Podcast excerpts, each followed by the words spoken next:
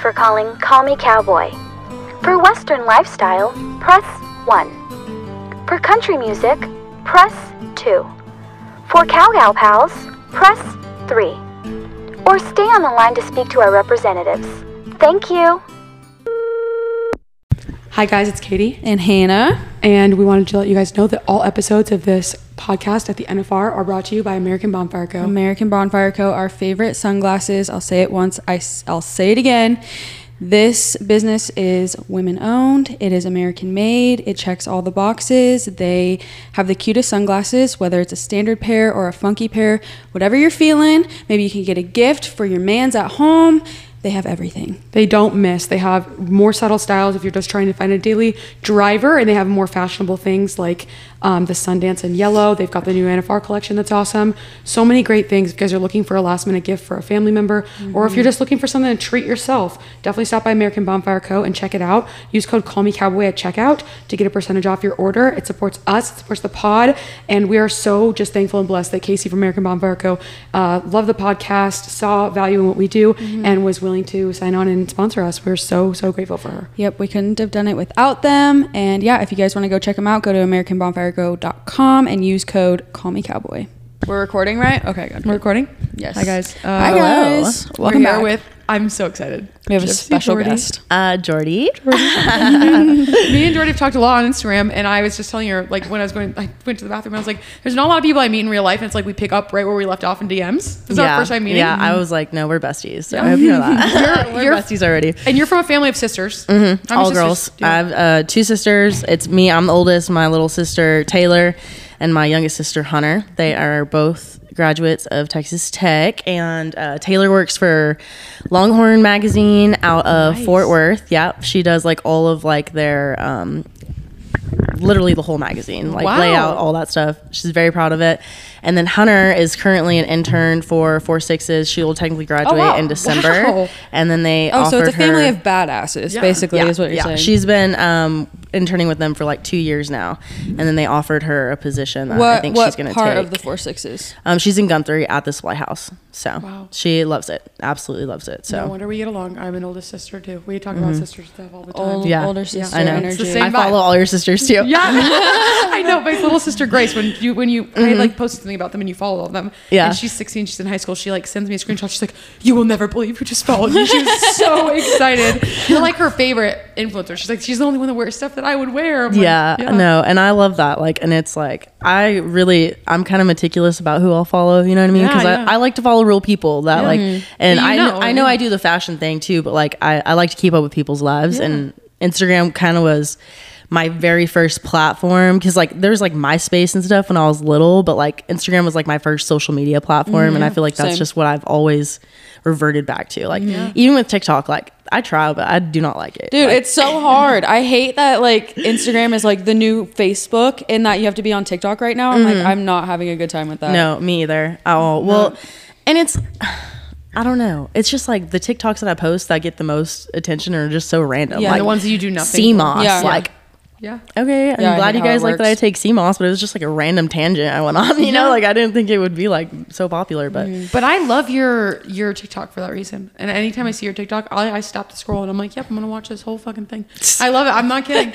I'm like, yeah. So, honestly, you could talk about your fucking cups in your in your kitchen. I'd be like, yep, let's see it. And I would too because you know me. I'm like, yeah, I found these at this little vintage shop and I love them. And I live nowhere near it. And I'm like, give me all the details. Yeah. How do I get these Where cups? Can, yes. yeah. No, I literally.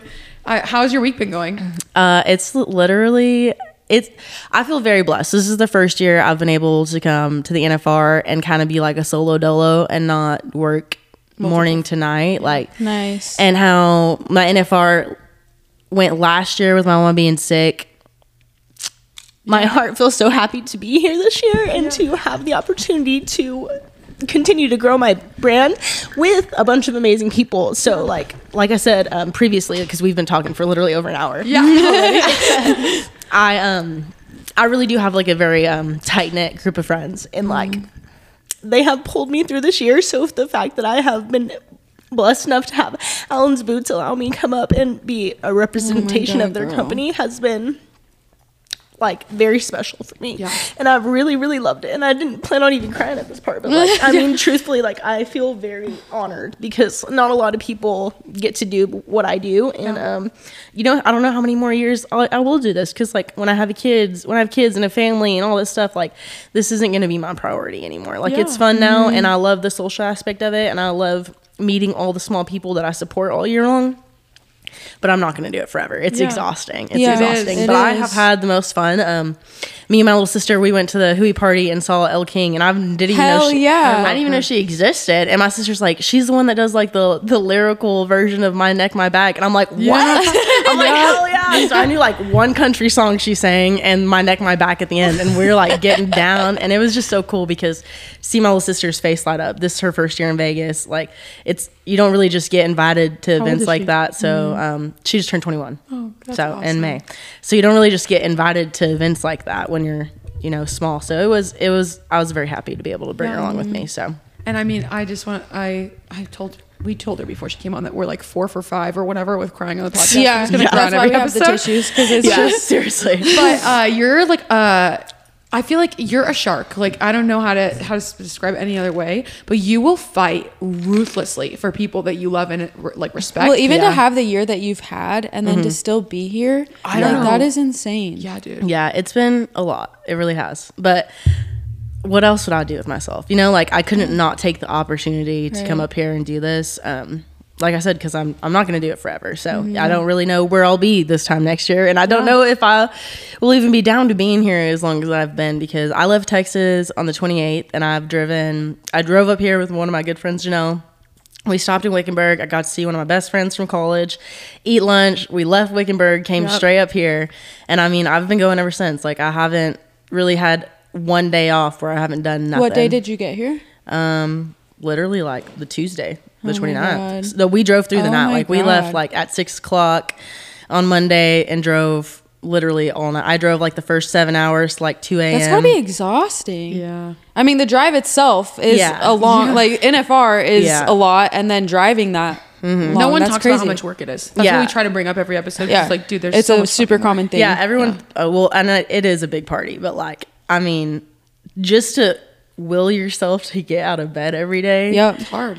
And put on a pair of shoes when your feet are literally so swollen Yep. Yeah. from standing You have all blisters, day yeah. is it's it's a different type of strength. And I mean, really, people don't talk about it enough because you see the glitz and the glamour, but you don't see all the planning and Mm-hmm. everything else that you know, all the money like I, you know, you got to fork out money to be here in the first place. So like, Yeah. fork out money before you even get paid for a lot of mm-hmm. things, and Yep. so it does. It takes a lot. You know, it takes a lot of a yeah. per, out of a person. But It's an intense, like, and even just the content that's made, like the people pumping stuff out. Like, You have to be, We were talking about this morning. We we've made like five podcasts. This is our sixth one, mm-hmm. and we've been here for like we've only been recording for three days, and usually we post one a week. Like this mm-hmm. is like a fucking undertaking. I've and you want to take advantage of it because this is the perfect time to do it but it's like also not the main reason why we're here like we want to do the podcast and stuff like that but we also want to post tiktoks and we want to you know mm-hmm. youtube and all of that Yeah. just to like jump on it while we can mm-hmm. and like i have said this like last year the one thing i regret is not posting content Yeah. and but it is just like really hard to keep up with and especially when there's other people that are posting content constantly mm-hmm. you're just like oh my god okay i need to get something up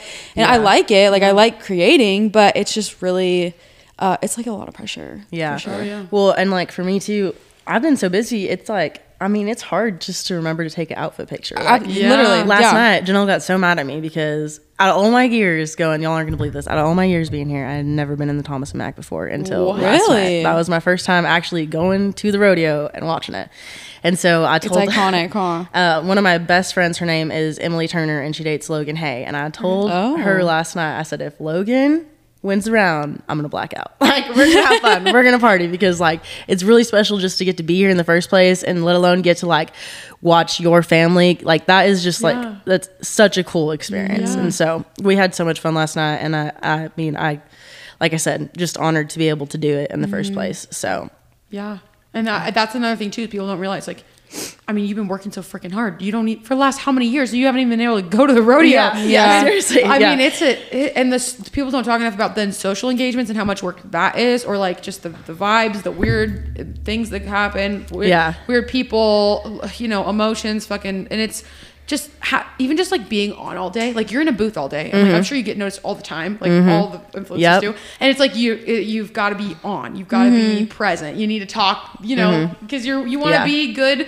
You want to give them a good I don't know experience. With yeah you. you want to be social and you also want to make personal connections with people Yes. and sometimes it, you know not everyone is going to be as talkative to you so you have to really be able to break the ice you have to really be able to put yourself out there and be like how are you like where are you from you know like Mm-hmm. oh well you know i have a friend that lives over there such a small world type deal and it's like sometimes you have to carry the conversation That's what and Shaylee was saying. Yeah. yeah it's it's hard because like especially you'll get people that'll just like stare and you know that they know you but they don't want to come say anything Like, I know that they're, look. they're scared Yeah. and so a lot of times like people will come up to me and they're like can i get a picture and before anything else i stick my hand out and i'm like i'm jordan it's nice to meet you That's awesome. and i make them tell me their name because a lot of the time they don't even think i really think people don't think that I care what their name is, and it's the complete opposite. Like I want you to know me as Jordan, not Gypsy Jordy, because Gypsy Jordy is just a random at name I came up with when I was freaking 19 years old. Like literally, and that's it. Like my Instagram was never meant to be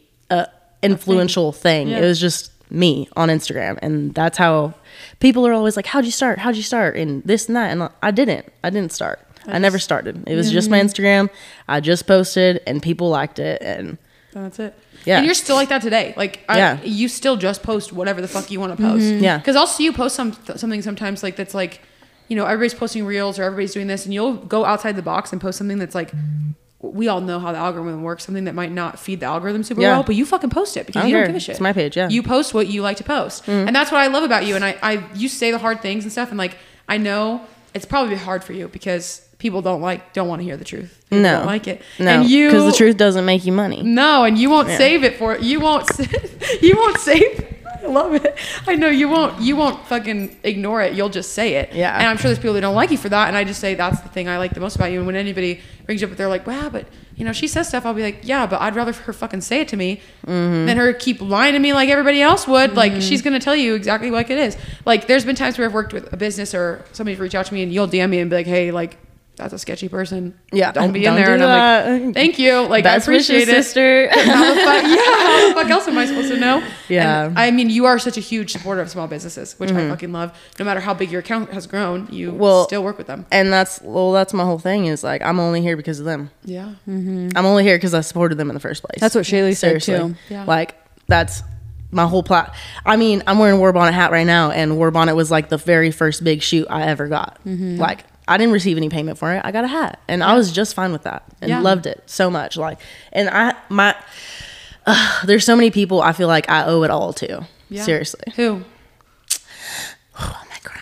I'm sorry. Hey, oh. Anyways, so You've um, never been on a podcast. You've never done. Any I've recorded. form- I've recorded one podcast, and it was with my friend Echo, but I don't. It never got posted. I don't I know feel like what when- happened with that, but to go on the internet though and find like long form content of you talking. Oh, you haven't, and I'm excited No. to be the. First Um, I'm already learning so much about you Yeah. that I didn't know. um, Chelsea Collette collections is one of the main. Like that woman. I mean, seriously, from the bottom of my heart, like I would do anything for her because she has always been so good to me and so supportive. And like my very first shoot I did with Hooey was because of her. Like Yeah. she really, I mean, to this day, like she has got it in for me and she would do anything for me. And like I really do owe like she took me to market my first time. She um that is so cool. she's the reason that I work for Jackie with Wall Street Western. Like she literally changed my life in a lot of ways and like I mean, I really couldn't you couldn't thank a person enough for it type Yeah. deal. And like mm-hmm.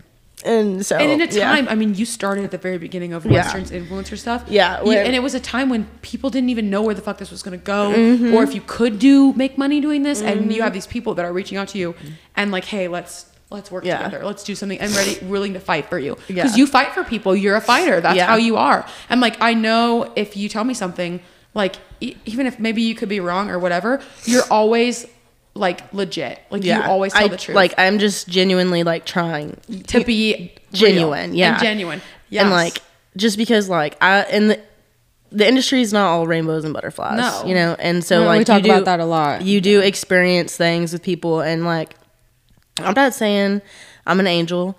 I'm not saying I've never been mean to people. I'm not saying none of that, but I will say like what I have had experienced, I do not want the people that I care about to also have to experience it. You know, like, and so like a lot, I, a lot of my life, I feel like um, I've learned so much by watching other people go through things as well, and I kind of want people to take what's happened to me and be able to like, you know, resonate with that and be like, okay, well, this did happen, and I don't want to be in that situation she was in. So maybe I shouldn't do that, or maybe I should take a different route, or maybe I should work with a different person, or whatever it mm-hmm. may be. And so that's why I try to stay so truthful. And like, I don't have a million followers, but it's because I won't work with everybody. Yeah. I mm-hmm. won't. Like, I have standards. Like, You don't care about the money. You you're care not, about the yeah, you're not gonna message me getting me to put your damn American Darling bags on my page. That's not Yeah, no. happening. No, not at all. So And you do your homework. You Yeah. care about who you're promoting, which I mm-hmm. love. well, and I well, I just take pride in it. I like creative people, and I wish I was creative. I wish I was a maker. I wish I could do all these things that my friends do, and that's why I love them so much because it's so cool to have that type of talent. And I feel like so many people go so unrecognized for like all of the hard work and effort, just like you guys. Like seriously, like Thank you. y'all are just as important as me. You know what I mean? Like y'all put so much hard work and effort and money and like everything you po- I mean, you're you're away from your husband and your horses. Like Yeah. you're away from your family. Like you're away mm-hmm. from your family. Like we're all you know,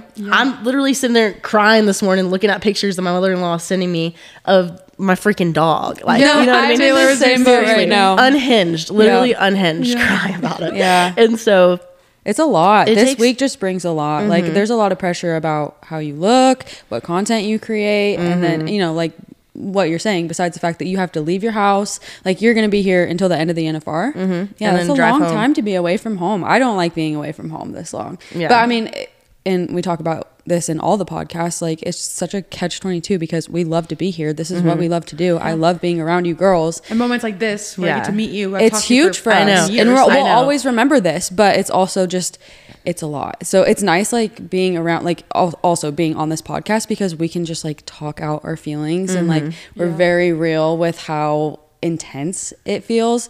And like monday we all had a mental breakdown and like there's been mornings like even this morning like we went out last night and this morning i was like i i just keep saying my brain feels like mush. And i'm Mm-hmm. just like i don't want to be like on but it's like I obviously have to, you know, take this opportunity and like Mm-hmm. make the most out of it. But it is really hard. Like it, and I don't think a lot of people talk about that. And especially when you watch it from Instagram, like if you go on Shaylee's Instagram, it just looks like a great time. You're going out to parties and They don't see all the you hard work she does. And I'm like, I mean, yeah, I get they people- don't see the um the you forcing yourself to go out at night Yeah. because you've been going all day Yeah. going all day and uh And I feel like you guys, like a lot of influencers, think people aren't interested in it, or like I don't want to like show them that. And I'm like, you're working fucking hard. People would love to see that. I love seeing the behind the scenes. Mm-hmm. Yeah. So show me all of that. Like that's what I want to see. Yeah. And I feel like with Shaylee, that's what I was telling her last year. I'm like, vlog your fucking days on TikTok, Yeah. please. Like it's still so hard to just do that Yeah. because like then I because I found myself trying to do the TikTok thing. I'm not enjoying it. Yeah. Like Yeah. sitting there and trying to take a video every freaking of every single thing. I'm every step of my coffee making process. Yeah. I ain't got time for that. Like Yeah. literally, like I have so many animals. I have so much going on just in general, let alone trying to handle my business and like the whole influencer thing is so I am not born a businesswoman. You know what I Mm-hmm. mean? That it's not it doesn't just come to me naturally. I am no Kate Davis. Like I, I it is a goal to be that. Yeah. But it's still hard. Like you have to be 25 and manage your money, provide yourself for your own insurance, uh, pay your taxes, doing all this stuff. I don't know what the hell is going on. You know what I mean? Like when I started my business, I didn't even know that you had to pay freaking sales tax every month. And so then they like froze my bank account because they were like, you haven't paid. And I was like, well, I thought it was quarterly. I have no idea what's going on. I need to hire somebody to help me because no way, fuck is this? Jose. Yeah, and especially I within the Western industry too, it's also new. So we don't really know like where this is going to go. Like we were asking Shaylee what her goals are, you know, five to ten years, and she's like, I honestly don't know. I don't know where this can go because there's nobody like, especially with her, there's nobody like above her that is an example, you know. Mm-hmm. Yeah. And I think that makes it way harder too. Like we have the mainstream to look at, but within the Western industry, I mean, it's just like can I accomplish what they're doing in mainstream? Yeah. That's something we ask ourselves all the time. Like with the podcast, even like there's not really many podcasts. There's maybe a couple. And so when me and Hannah talk about, you know, what do we want next year? What are our goals for next year? We, what do we want it to look like? We're like, well, I mean, I, I don't even know what we can do. I don't even know what people would let us do. Like, Yeah. uh, and also Taylor's texting me questions because she gets really excited, but she's not mic'd up. um, um, she wanted to ask how you learned how to handle all of this stuff and the business side as well. Like, per, like Yeah, how do you take care of yourself during Yeah. this week? Uh, well, if you want me to be honest, guys, um, I smoke weed, so that's about the only thing that gets me through it. A lot of the time, um, I'm a high anxiety person. Yeah. Um, and sometimes like it just I need something to bring me back to reality because I mm-hmm. get too hyper focused in situations Yep. and I'm too passionate sometimes for my own good and it gets me into trouble. So I have to really like I have to resonate with who I am as a person and Yeah. know that even though I fully do want to be myself on social media, there is certain points where I do have to like draw a line and like I'm not going to share this with people. I'm not, you know what I mean? Like, Yeah. Because it's it's personal to me, you know. So, and that's a hard thing to do too because like I love to overshare. Yeah, But like same. me Same. saying that I smoke weed, like Yeah. I could lose sponsorship because of that. Yeah. Like, Yeah. and it's it's a hard deal, but it's just part of it, and that's who I am, and I'm not ashamed of it. So everyone wants to get drunk every night and act like it's not the same thing, and Yeah. like they aren't. I mean, I drink too, doing our bodies dirty, but Yeah. it's just part mm-hmm. of it. So, but that's really, I mean, my biggest thing is it, it has helped me so much. But I am very much um, anti pharmaceutical medicine. I don't want to be taking Xanax or doing anything crazy like that. Like, Yeah. I, I can, scary. It can be yeah. scary. Well, and I can manage it right now. I mean, I don't have to smoke, but it does help. You know, like I haven't smoked today, but by the end of the night, I'm gonna want to because I need something. Because I have a, I'm a lot like my dad and I work so hard that I don't know when to quit. Mm-hmm. Like I will go all day and then I'll come home and clean my room because it's dirty. You know what I mean? And so if I don't smoke, then I won't allow myself to go to the bar. I won't allow myself to have an actual good mm-hmm. time. I will just hyper focus on everything else that's going on. And we talk about me. that a lot too, like especially in this industry and like what we're doing. There's we don't have a boss, we don't have a schedule. So realistically, you could work all night if mm-hmm. you let yourself, quote unquote. But it's like having those boundaries is super important. And it's like it's really hard. Like we talk about this, like we're small, so we want to hustle and we want to take every opportunity that we can. I can't afford But- to not go to the thing. Like I can't. Yeah. Yeah. I have to go. But- But and it, there's some girls that are so big that they can say no, and they can also say the mean thing to somebody when they say something mean to you. They can clap back at it. But when you're small and you're in a room full of people that you know it really matters how I look to them, yeah. you just have to sit there and you have to leave. And uh, like Yeah. I can't fight, you know, with you. Mm-hmm. Like it wouldn't work, and it sucks. Like that fucking sucks to do. But I mean, even Shaylee, like Shaylee and Marika, they have a hard time with boundaries. Yeah. And Yeah. like, so I feel like, I don't know if there's ever a point where you're like, okay, I'm big enough to where I can, you know, Mm-hmm. take care of myself better. Because even for me, like, okay, I achieve this goal and it's like, okay, what's the next thing? Mm-hmm. Like, I never like take time to just like sit in my goals or like sit in my achievements and Yeah. whatever success that we have Mm-hmm. Yeah. because I'm like, okay, well, we need to figure out what's, you know, next. Yeah. It's also vapid. Yeah. That's really it. The industry has gotten so vapid. It's so much about what we're wearing instead of the people. And I, And yeah, that's I mean, how NFR I get is. it. I like.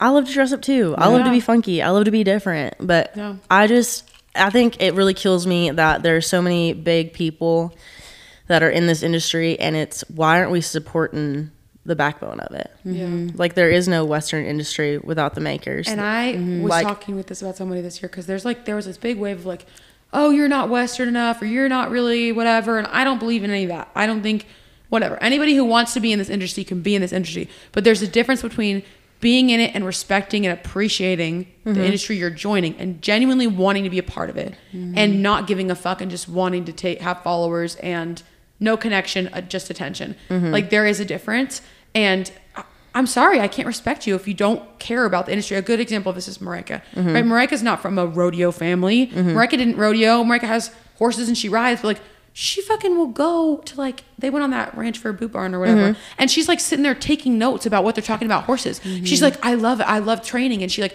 talks about go to the rodeo. You need to go. You need to support. Like she, Yeah. she's passionate. She loves the industry. She wants to support the industry not just herself. Yeah. and there's a lot of people here that again don't give a fuck. They're Yeah. not actually here for that. Yeah. they don't care about the small makers or like there's a story you know for example, most of the girls that are came up in Western from the get go, like you, like Shayla, like Marika, they knew that like it, it was small, and most mm-hmm. of these brands that you guys are working for, they're fucking small, and they can't afford to pay you what mainstream brands are paying mainstream influencers, and so girls in Western were like, okay, I'll take it anyways because like I want to fucking support you. Yeah. I want to support the Western Jeans Company. Like I don't Yeah. want to fucking go to like not Wrangler, but like you know go to I don't know whatever mainstream jean company and get the money from them. I'd rather get the money from Kimes or freaking you know one of the smaller companies and actually support my industry. Mm-hmm. Yeah. because I care about this and I want it to grow, and they have grown it. Mm-hmm. But if we're not careful, like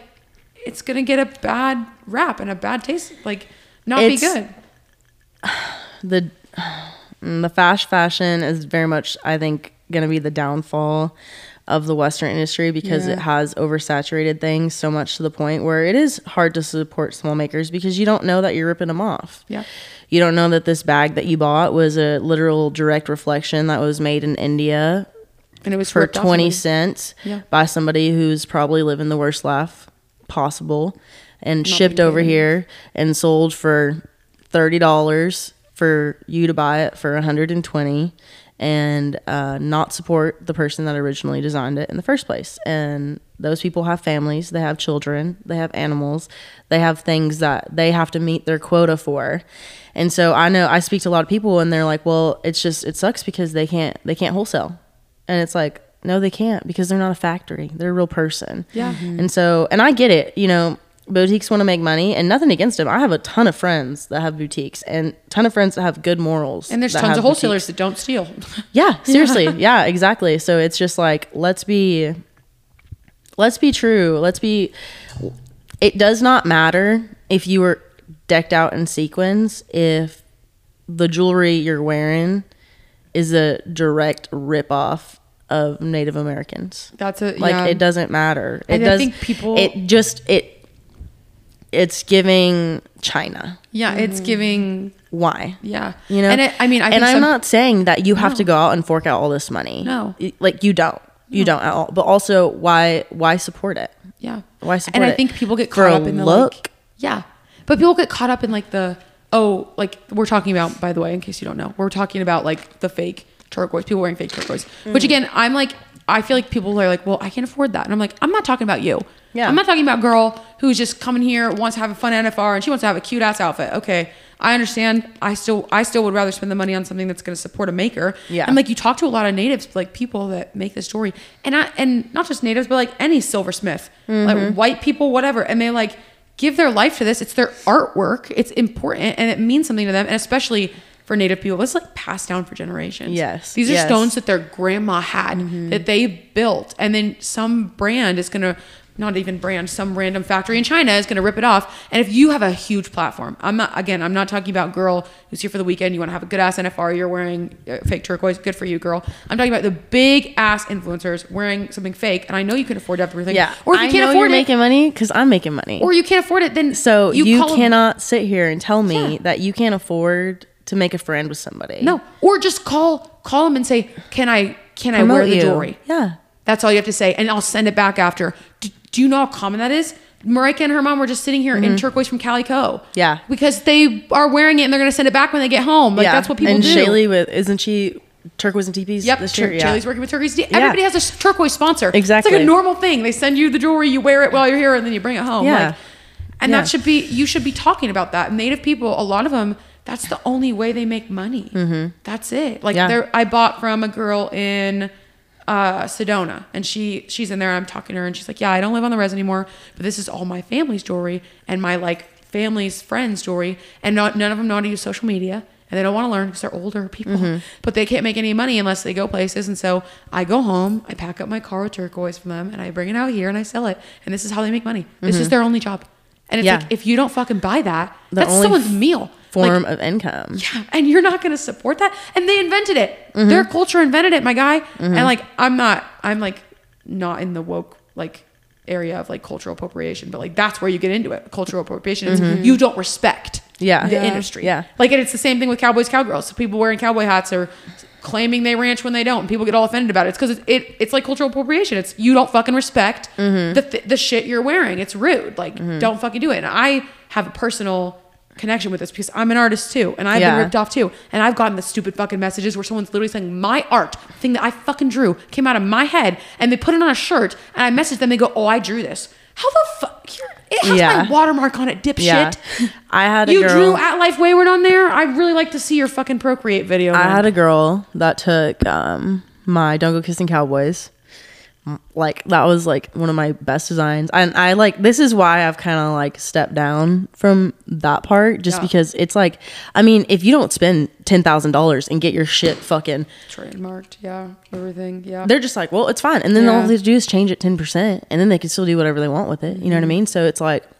All right, whatever, fine. But I had a girl put my thing on Pixar, and so then this lady selling it on Etsy because she found it on Pixar. Oh I do God. know. You know Rachel from Multiple Designs. Mm-hmm. She goes through every week on Etsy and she messages at least ten sellers who are stealing her stuff. And Yeah. they'll, and they'll even have her watermark on it. Yeah. And then they message her back and they're ruthless. They're mean, and it's like almost impossible to get it taken down. No, they won't Well, take it because down. most of the No. time you can't afford She's to like, file any no, lawsuit against them either. Literally, they're like, report me to Etsy. So then I do. They take it down and then they just put it back up. Yep. Yeah. Li- literally just put it back up. And it's like, It's exhausting. and I don't want to be mad at the girl that put it on Pixar.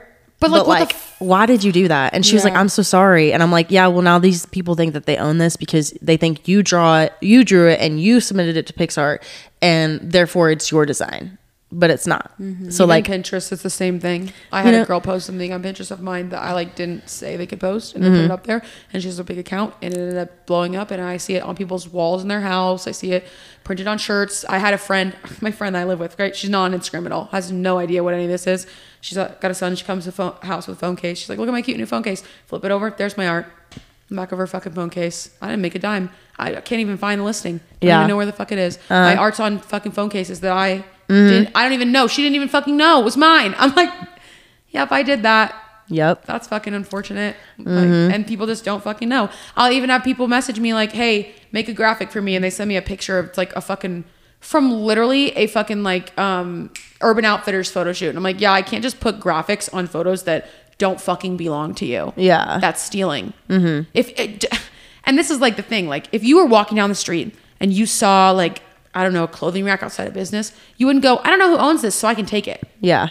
If it's out there, someone fucking owns it. Yeah. And you can figure it out. You can mm-hmm. reverse image search it and figure it out where it came from. Yep. It's not that fucking hard. And you live in the 21st century. I'm sorry. Mm-hmm. I don't feel bad for you. It does not take, it takes two seconds to go like, oh yeah, someone probably owns this. You were in elementary school, weren't you? You cite your fucking sources. Yeah. It takes literally they teach you that in fifth grade. Yeah. You're telling me you don't know that when you look at a picture on Pinterest, someone with a camera took that. I just I can't I can't have empathy for it. Mm-hmm. Yeah. I can't. It's No. fucked up.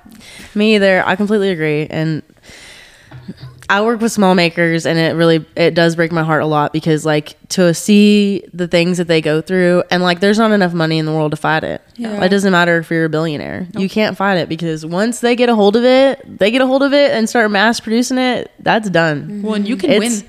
You can win the fight, but You can can't you do afford the fight? Yeah, you can't do well even if they do win it, it doesn't matter. That's what I'm saying. Because- it's already done. The damage is done. like yeah, it, there. it doesn't matter because like so for example like with american darlin y'all have i'm publicly i roast the shit out of them i have roasted the wholesaler on my instagram Mm-hmm.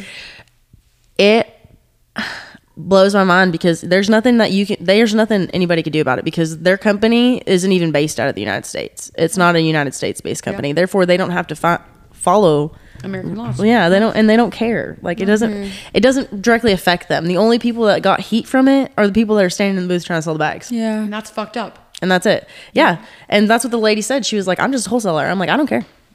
You're the I've- one with the name on the account." And I've had So- people, I've had people with that too. Like, I'm like, I'm sorry though. You own a boutique. It's your fucking job to do your homework. I don't care. Like I, like I, ha- a lot of times art gets sold. Like especially with Rachel from Old Soul, her art gets sold by wholesalers on clothing. And then she'll mm-hmm. message the boutique. She's like, you can't fucking sell these. And they'll be like, oh well, I bought it from this wholesaler. And she's like, yeah, it's your job as a fucking business to not Do that. She's like, sometimes I order something, mm-hmm. right, from somewhere, and it comes in, it looks like shit. You know what I do? I don't fucking sell it. Mm-hmm. I take the loss because I'm Yeah. a business owner. That's what you do. That's the right thing to mm-hmm. do. I'm not just going to sell it to people and be like, oh, this is so great when it's actually shitty. Mm-hmm. It's Yeah. a bad product. Sorry. Mm-hmm. Not my fault. Not my. Understandably, and you have to, and um, and as a boutique owner, you should learn from that experience and go, I can't. I can't. I need to do my homework. I need to make sure I'm supporting people that actually own the artwork. Where did this artwork come from? Who made it? I want to know what the artist was. Where did you know? Mm-hmm. Yeah. Mm-hmm. All that good question. Those are all questions you ask. You own the boutique. or buy directly from the artist. Yeah. on their page. Make your own shit. Taylor Taylor's Like- texting me because she has lots of questions for. That's you. my thing is like literally like you can message almost any artist and they'll give you their price Yep. and pay them. Yep. Because you're going to pay them what five hundred dollars, and then you're going to turn around and make ten thousand off of it. So what's why wouldn't you? The sad thing is though they won't pay five hundred dollars.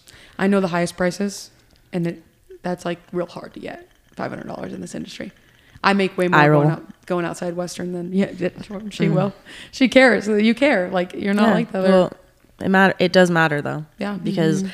without the people that I support, like I said, I wouldn't be here in the first place. Like I wouldn't like at all. Like Sarah with Western Skies. Like I know people get so tired of me talking about the round bag thing. I'll never be. But the time and effort we put into like perfecting the perfect round roper can bag, like it took her i mean it took her almost a whole year to do the bag for me that i paid i paid good money for it like she did not give me she's never given me anything for free i've paid for every single bag that i've gotten from her and i would pay i'm going to pay for every single bag i get from her in the future as well like it is my goal one day to have everyone has like their freaking louis vuitton closets i will have a western skies closet where all my purses are on the stands Love. yeah. but she's an amazing person and people don't see that and Yeah. that's what sucks And because you- they think that she's being brutal but in reality she's just trying to protect herself and her family because this is what she has and this is what she's built for herself and that is what she is proud of so I give her the utmost respect for it. I don't give a shit. Like I will roast people for you, Sarah. Like I will go to bats for you. But it's because she's really my friend and a good, genuine person. And she's deserving of all the fame in the world. She is extremely talented. Like you can't even put into words how talented she is. My very first bag I got from her, that was when I turned 21.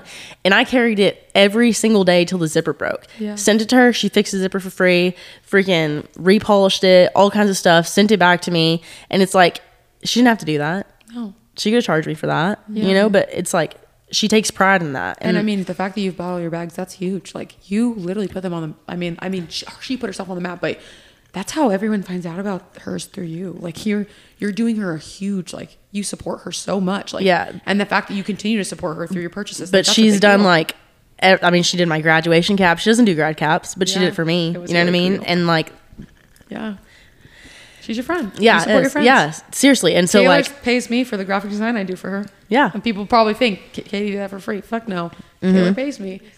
Yeah, Taylor, you. She's wants to. She yeah, I that's something I'm really passionate about.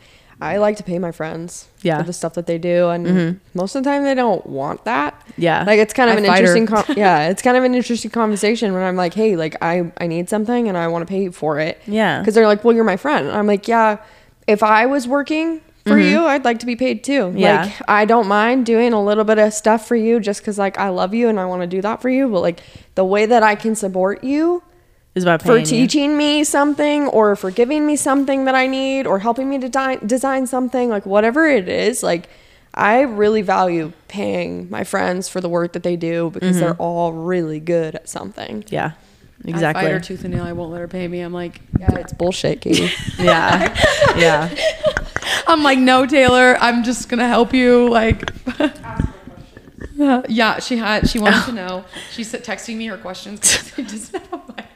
She wanted to know about um, your businesses, how you juggle it all, how you make it work, and how um, we can support small businesses as an influencer or just a person. um shop with people you like that's like the f- i mean people do offer payment plans for things Mm-hmm. you can you shouldn't just see the price and run away from it because if you're willing to spend $2500 on a canvas bag and i don't give a shit what anyone says you're not going to convince me that louis vuitton does not make their fucking bags in turkey Yeah. in china like Yeah. they're manufactured they are not handmade in france that's No. bullshit Yeah. like okay seriously go look at that guy on tiktok that pulls apart bags and tells you how much actual leather and the quality leather and how much it should actually cost and then come and tell me that you can't afford a western skies bag because it's just it's just not. Anyways literally support the people that you like. That's all you have to do. Mm-hmm. That's literally all you have to do. Sometimes like if people want to if they want me to promote them and i really like them i'll just trade them for product. Yeah. or I'll just do commissionable sales. Like whatever I sell for you, you pay me for. Like that's it. Like I'm not in this to make bukus of money. I have a college degree. I don't need my influencer page to, for, to be successful. This is just I graduated college in May of 2020, the beginning of the pandemic. I was already kind of an influencer and I did road shows. And I just stuck with it. And that's what I've done to this point. Will I do this full term? Probably not. Like, look at my biggest inspiration in the world, Rachel McGinn. I love her to death. She is the reason that I started doing fashion stuff on my Instagram. She inspired me. Like she she is really the original OG. If you ever get a chance to talk to her, you should. Like she I mean seriously. But you see her now like she posts what she wants. It's her family. Like this isn't it doesn't have to be all about making money. If you want to make a lifestyle out of it, you want to be a Kate Davis, more power to you. Yeah. Seriously. And if, if you are talented enough to do that, seriously go for it. But for me, like it's it's not gonna be something I focus on forever. Like I said earlier, like the industry, it is very vapid and it gets like very it gets very tiring, especially like I mean, so the purse I got last year from Sarah, that spent I spent me and her six, seven months just talking about designs for it. Yeah. Just talking about a design. You know what I mean? So everyone when I posted it, they're like, Oh my god, oh my god, I love it. Where do I get it? Where do I get it? Where do I get it? And it almost hurts my heart because I literally spent so much time you know what I mean? Like no one asked how much time you spent thinking of the de- design. No one asked how much time Sarah took freaking picking out all these specific paints in this color palette that I just had to have on this bag. Like, and she made me an original wallet, and I didn't even. I was like, no, I want my actual Kissing Cowboys logo. She just put "Don't Go Kissing Cowboys" on it.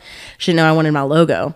So she was like, "Can I just sell the Kissing Cowboys wallet?" And I was like, "Of course you can. Like you made that. Like I don't care one bit. Like, and I love the fact that only one person is gonna have it. One girl. That's it. Like, and so I was like, "Yes, hands down, sell it." And so she literally completely made me a different wallet. And we worked with uh, Double M Beadworks on that, McKinsey. Like, and so I have uh, pins from Wild Tejana Designs, pins from Myers. Well, she's not. I think I think she's Myers Silver. She used to be Horse Country.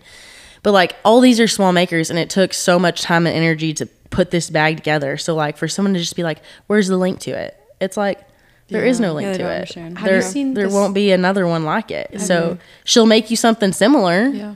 You know, if you want the same style, if you want the same idea, but there won't be another one like it. Like Have you seen the Selena Gomez documentary that's on uh is it Hulu? The My Mind and Me documentary. Yeah. There's like a clip where she's like goes she's promoting her new album, the one that kind of blew up when she was like it was like her breakup album with Justin Bieber, but it came out two years later, right? And they're like, you have to go do like your press tour and like go talk to everybody. And it's like all these clips of her going to all these interviews, and they're like, "What's your favorite color? What did you have for lunch? Like all this stuff." And she like starts having like a breakdown, and she's like getting angry and yelling at people, and she's like, "I can't fucking do this anymore." And if you're not in the media entertainment industry, you're you'd be like that girl's a bitch. And then she sits down and she's like, "This just feels so cheap, and it feels like when I was on Disney and feels like nobody cares. Nobody wants to know." About the music, nobody wants to know why I wrote this, Yeah. or what I'm going through, or what spurred this. All they want to know is my fucking favorite color. Like this is so fucking annoying. Yeah. and she feels like a product. She's like, mm-hmm. they don't care about me. They just care about my face, and Yeah. that people will watch it because it says Selena Gomez. Yeah. They don't care about that I wrote this, and like I feel that all the time. I mean, I, that you when you're an influencer, your fucking product is you. It's your life, and like there's a lot of days where I just you're chopping up pieces of your day Yeah. and selling them on the fucking internet. That's really what I do. Mm-hmm. Yeah. I don't do it because I'm trying to make money. I do it because I genuinely have never felt like I had like a group that I fit in with. And like Yeah. I find that on there. Uh, you do the same thing. Yeah. And you're one of the first girls that like broke out of like Western fashion. Like there's a classic Western fashion which I have total support and love for, but it's just never been me. Yeah. And you were one of the first girls I found. And I was like, I would wear that. Like Yeah. that's different. Like Yeah. she's doing something different, and like I love that, and it made me inspired to, to break out and do that. And again, you find the girl, the people that they are feeling the same way, and you're selling you. You Yeah. Mm-hmm. are the product. So when something doesn't do good, it's I'm not doing good. People don't like me, and it's really fucking personal, you know. Yeah. And I guess there's just not enough out there talking about that. Yeah. And it goes back to like what you were saying, like nobody asks about the bag. Yeah. About like how, what the story is. Yeah. The fucking bag. They just want to know like where's the link. Mm-hmm. They don't. They care about the product of Jordy. Yep. Care about Gypsy Jordy. They don't care about Jordy. They don't care about Western Skies. The, the person behind they don't care about Western Jordan. Skies. No. And Yeah, so that's the thing is like, and don't get me wrong, I love when people come up to me and talk to me, and I love to make connections with people. But and no hate if you want the bag. I can tell, yeah, no hate at all. Like, I hope you buy one of Sarah's Yeah. bags because, yeah. like, I genuinely want you to support her. But like, I want you to have your own experience with Sarah, like I do. Yeah. Because why wouldn't you? She's an amazing person. Yeah. Like, it's a it's literally a whole different experience than what you would experience at a big box store. What you're gonna experience having a Hermes freaking guy that will call you if you are lucky enough to have this plain leather bag that's thirty thousand dollars. Like you did not customize anything on it, and you had nothing to do. yeah. with it. yeah. And Sarah literally makes it literally from like a roll of leather. She made this. Crazy. A roll of leather. Literally did all this with her hands and doesn't c- charge anywhere close to $30,000. Like and that's what blows my mind is because people I mean people in this industry do have the money to spend and Yeah. they will spend it, but it's hard to find the makers that they want to spend the money on because it's so oversaturated with everything else. Like it's gotten so fast fashion and like um Meyer Silver, she was saying last year, she, she freaking went on a tangent about it and the most utmost respect to her for doing so. But she was saying last year, she was like, I'm just like really disappointed. I literally feel like Shein is like walking around out here. Like, true. I'm, I'm sorry guys, but I'm really tired of the white boots from Amazon, Yeah, the cowboy boots. Yep. Yeah. Come on. There's so many brands you could support. Yeah. All types of different freaking price ranges. Like, let's just be serious. Like, Amazon, it's killing America. It's mm-hmm. killing industries. They don't treat their employees well. Same with Walmart. Same with all the big box stores. And I'm not saying I don't shop there, but I can tell you time and time again, I went and got all my snacks from HEB before I even left Texas. Yeah. Yeah. You ain't gonna catch me at a Walmart buying nothing. Yeah. You know what I mean? And like I'm starting to feel that way about Target and like everything else. It's just to the point where like it's just sad. It makes me sad. And Yeah, well, that's what I think is really cool about what you're doing. Yeah. Like, I don't think this is this isn't something that we talk about a lot, but I also really like that NFR does give small businesses an opportunity to, yeah, to be in front of these people because I feel like, especially Instagram being as saturated as it is, it can be really hard for people to like find shit like mm-hmm. this. So I think Especially it's if you don't want to cool that- make reels right now, you're basically Yeah. dead yeah, to dead. everyone. Yeah. dead to the world. I know, which is absolutely freaking ridiculous that they even have started doing it that way. I'm like, people use Instagram for a reason. Like, I like seeing Yeah. pictures, and like, I, I mean, I don't mind videos, but I feel like it's taken away. Like, I can't do as much video content on my story because then literally I have to video all day, Exactly. and like, I'm a normal person outside of the Instagram thing, so like.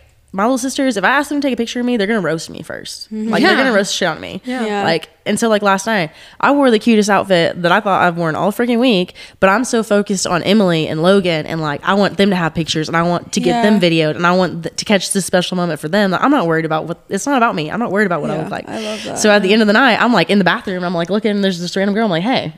Will you take a picture of me? Because I have one single picture and I'm about to go home because I am done for. And then I just have like these crappy bathroom pictures, but it's in the moment and it's whatever and it's what I mm-hmm. wore. And so Real. I feel like so many like and I love all the staged pictures, but they're just that they're staged. Yeah. Like Yeah. exactly. they don't turn the lights on in Vegas. You can't take good pictures here. Well, we talked Yeah. about that coming Yeah, into they don't turn the NFR lights this on anywhere. If they did, you wouldn't want to be here. 'Cause- I just feel like NFR just brings so much pressure about like what we were talking about earlier, like what your outfit looks like and just like how good you look. And we decided coming into NFR this year that's not going to be about that because there's so many people to meet, there's so many businesses to work with, and mm-hmm. like it. I really love the way that the finals has evolved to that. But it's just like I feel like there's just such a big pressure on making sure you have a good outfit, making sure that you get the content out there. And again, you want to jump on it, but it's just I I don't like what it's turned into because I just feel like it is a fashion show and it mm-hmm. makes people feel inferior if they're just Yeah. trying to enjoy the day. Yeah. And like even me, like this whole situation or like just this whole week, I've gotten two outfit picks up and I'm like mm-hmm. that feels like not enough. Like I need to be keeping up and I'm like why, dude? You're here having a good time. Like Yeah. it doesn't need to be I don't know. I just again, I don't I don't like the pressure that it has turned into and I think mm-hmm. it is because Western fashion influencers have made NFR to what it is now, and that's really mm-hmm. cool. But I do see it evolving into something more. But it's just, I well, and I will say there's a whole thing like because I talked to Taylor about this a lot. Actually, we haven't gotten to talk about this on the podcast yet. Like, okay, hold on. Let me let me finish this thought, and then I'm about to give you this mic. but there's like this like splitting off, right? And it's like pretty girl, mean, not pretty, or like girl that wears fake eyelashes, bad, me, Yeah. good, right? And then that group of people is like. Oh, the, the pretty, you know, fake eyelash girls. Not saying that anybody's pretty or ugly. I'm just saying there's like a style. Yeah. Girls that want to be in Like style and fashion, and girls not. that don't, Yeah. right? And then the girls that are in style are like, oh no, they're the bad ones because they don't Mm-hmm. like us for dressing up. And it's like, you guys are all stupid as fuck. Like, Yeah. it means nothing. I fall in the middle. Okay, I like to dress up because I like my personal style to reflect me. Yeah. What I like. I do something different. That's cool. I want to do that, right? But I also don't. I'm, I'm gonna wear the fake eyelashes, but I also sometimes don't dress up a lot. And I Yeah. get on my stories looking like a fucking rat, and like I'm okay with that. Like, Yeah. and then I'll go to an event. And they'll be like, "Oh, I didn't know you were the type of girl to wear fake eyelashes." And it's like, "What the fuck do you mean? Like, what the fuck even is that sentence?" Yeah. And then you go hang out with the pretty girls, and they're like, "Oh yeah, look at her. She's not dressed up." And it's like, why are we fighting? Like, Yeah. why? Like, and I get the girls that dress up. Like, they want to come here and dress up because you know what? They don't get to do that. Yeah. Like, Yeah. there's not a lot of places that you can wear checkerboard pants, you know, and nobody Mm-hmm. I looks saved you these funny. pants just for today too. I was like, it's the perfect place to wear them. yeah. And I mean, or you you don't get to do that. Like in my town, I live in Arizona, and it's freaking cowboys fuck there, and I still can't wear a felt hat to Walmart without people looking at you. Oh my gosh. Like, On a regular basis, I'm in a sweat set. yeah, same. Like I can't even go outside. I have too many dogs. I can't even go outside. They'll ruin my clothes. So it's like no every time. Like it's like I ride in the same pair of cinch jeans that Same. my boyfriend busted the ass out of every single time I ride Yeah. almost because I'm like, why am I gonna ruin? I wear shit kicker Laredos on my horse. Like, Yeah. who the fuck even wears Laredos? Apparently me. It's like, no, I don't tell anybody. They're a little thrift queen over here. Yeah, like I, my fucking, I, I just, it's not bad that it's a fashion show, but it gets bad when it, when everybody When that's the priority. feels like, and again, Yeah. it's that divide, like pretty girl bad, not pretty girl good, or not Yeah. pretty girl, you know, like Yeah. just so stupid. And like I think though we're at a breaking point right now, and I talked about this I a agree. lot that there's there has never really been a lifestyle in the Asian Western, and it was Mm-hmm. like that in mainstream. Like remember when all the makeup gurus came up and all the fashion girls Yeah. was like just makeup and fashion. That's it, because that's the easiest thing to sell. Mm-hmm. And then all these lifestyle girls started coming up, like Summer McKeen, Emma Chamberlain, right? And those are the ones with the real selling power Yeah. because they're sharing their life, and you love them. Like Lane see- George. Lane George, She is a perfect example. literally. Literally a getting ray goosebumps. of fucking sunshine. Yeah. That little girl is. And, And, so she, people just love so her. humble. Yes, But it's her humility that they love, like genuinely. Like Yeah. Lane, I mean, she she doesn't have an enemy almost, No, you know. no. and that's and I give her props for that because I'm polar opposite. I hold grudges so bad I can't. It's honestly probably not even people's fault at a certain extent because I'm just I'm just like Yeah. that. I really am. Like you're not gonna fuck me over twice. That Yeah. that's kind of my you know. But like Lane, I mean, and she that's her lifestyle. That's This the life. stay in your lane, by the way, in case you guys don't recognize Lane George. Stay yeah, in your lane. yeah, that's her lifestyle. That's what she grew up doing, and she's like, you know, and people will say a lot of stuff about it, but I do give her the most utmost respect because of the fact that she is like, why do y'all care? yeah, Leave people be. yeah. And, And she succeeds that way. Because That's my it. Mm-hmm. biggest thing is leave people be. Like, you know, and I don't like I will I will go on a tangent and I will, you know, roast some people if they think they're gonna knock off Sarah's bags or, you know, things like that. Mm-hmm. You fight but for for, the people. most point part, I just leave people be. I don't agree with it all the time, but I'm not gonna go comment some hateful ass shit on their page saying like, Hey, this is tacky. Yeah. Yeah. Because at the end of the day, it does not matter. I'm not associated with them. I'm not their friends. It's Yeah. ain't got nothing to do with me. So, And- and, if that is what makes them feel good, then good for them, honestly. Because it's like, But I think we're gonna see an emergence of a lifestyle group in the next couple of years. I already see it happening, like you said with Lane. There's certain Mm-hmm. people that I see that I'm like, this isn't really about fashion anymore. It's a life. It's Mm-hmm. lifestyle. And people want that from the fashion influencers too. Like Yeah, like kind of over just yeah. Yeah. She's a We- gateway drug into that. Like I was telling her, you should freaking vlog. Like, like she people gets love the to see your people life. through her outfits, but then people want to see more of her. You know? yeah, That's, that's yeah. her lifestyle. Taylor, and what did you say? you need your own mic. I'm a little nervous because I'm like trying to figure out what I want to say. Um, so bear with me because I'm a verbal processor. That's fun. But I'm in school right now to become a counselor. I want to be a mental health counselor, and one of the classes I took this last quarter was multicultural counseling. So it's all about seeing the world through a different lens and seeing the world through the perspective of people who might be marginalized or ostracized or made fun of or bull- like anything, right? Just like be able to see somebody else's experience and like live it through their their eyes as a counselor. And Mm, the thing that's coming out for me this whole conversation is just they talk about like if you know about the struggles of another person, like be an advocate. Yeah. be an ally. Like if you if you don't do that and you, you don't experience things some some type of way like we, we all experience things differently we hand, handle things differently that's okay. But you need to be able to like step up and be like hey like that's not that's not cool. Yeah. that's not right. Mm-hmm. And when i hear you talk, that's what I hear. Yeah. Yeah. I hear I'm an advocate. I really care about this. I'm passionate about this. I'm passionate about my people. Yeah. I want to fight for them. And that's like really cool. And there's not enough people doing that. Like looking for, you're like, I'm not a maker. Like in a way you are because you're creative. You put Yeah, things together and but you do your no. stuff. But like the way you're talking about it, you're like, I'm not the one creating these things that are so beautiful and so time consuming and such a reflection of like who you are. And I just think you should support that. Like, you know what I mean? Like, why are we buying things that are not made in the United States by people like that that are just trying to make their life Yeah. work? Their mm-hmm. life work. Like, that's Yeah. what we're all doing. Like, mm-hmm. and that's like a very human experience. Like, we're all just trying, Trying to make live our dream work. right now, That's it. and that's all. That's all. in this And so time. that, like, I hope I said that well, but it, that's what I've been thinking. Like, as you're talking, is just, you're an advocate, and we need more advocates out there. And there's also a right way to be an advocate. Yeah. I'm probably a little brutal. I'm not gonna lie. I'm not gonna agree with all the situations I've been through and how I've handled all of it publicly, but I mean, I'm passionate about it and Sarah, especially, she is not really the type of person to stand up for herself. She's very quiet spoken, and I'm gonna stand up for her.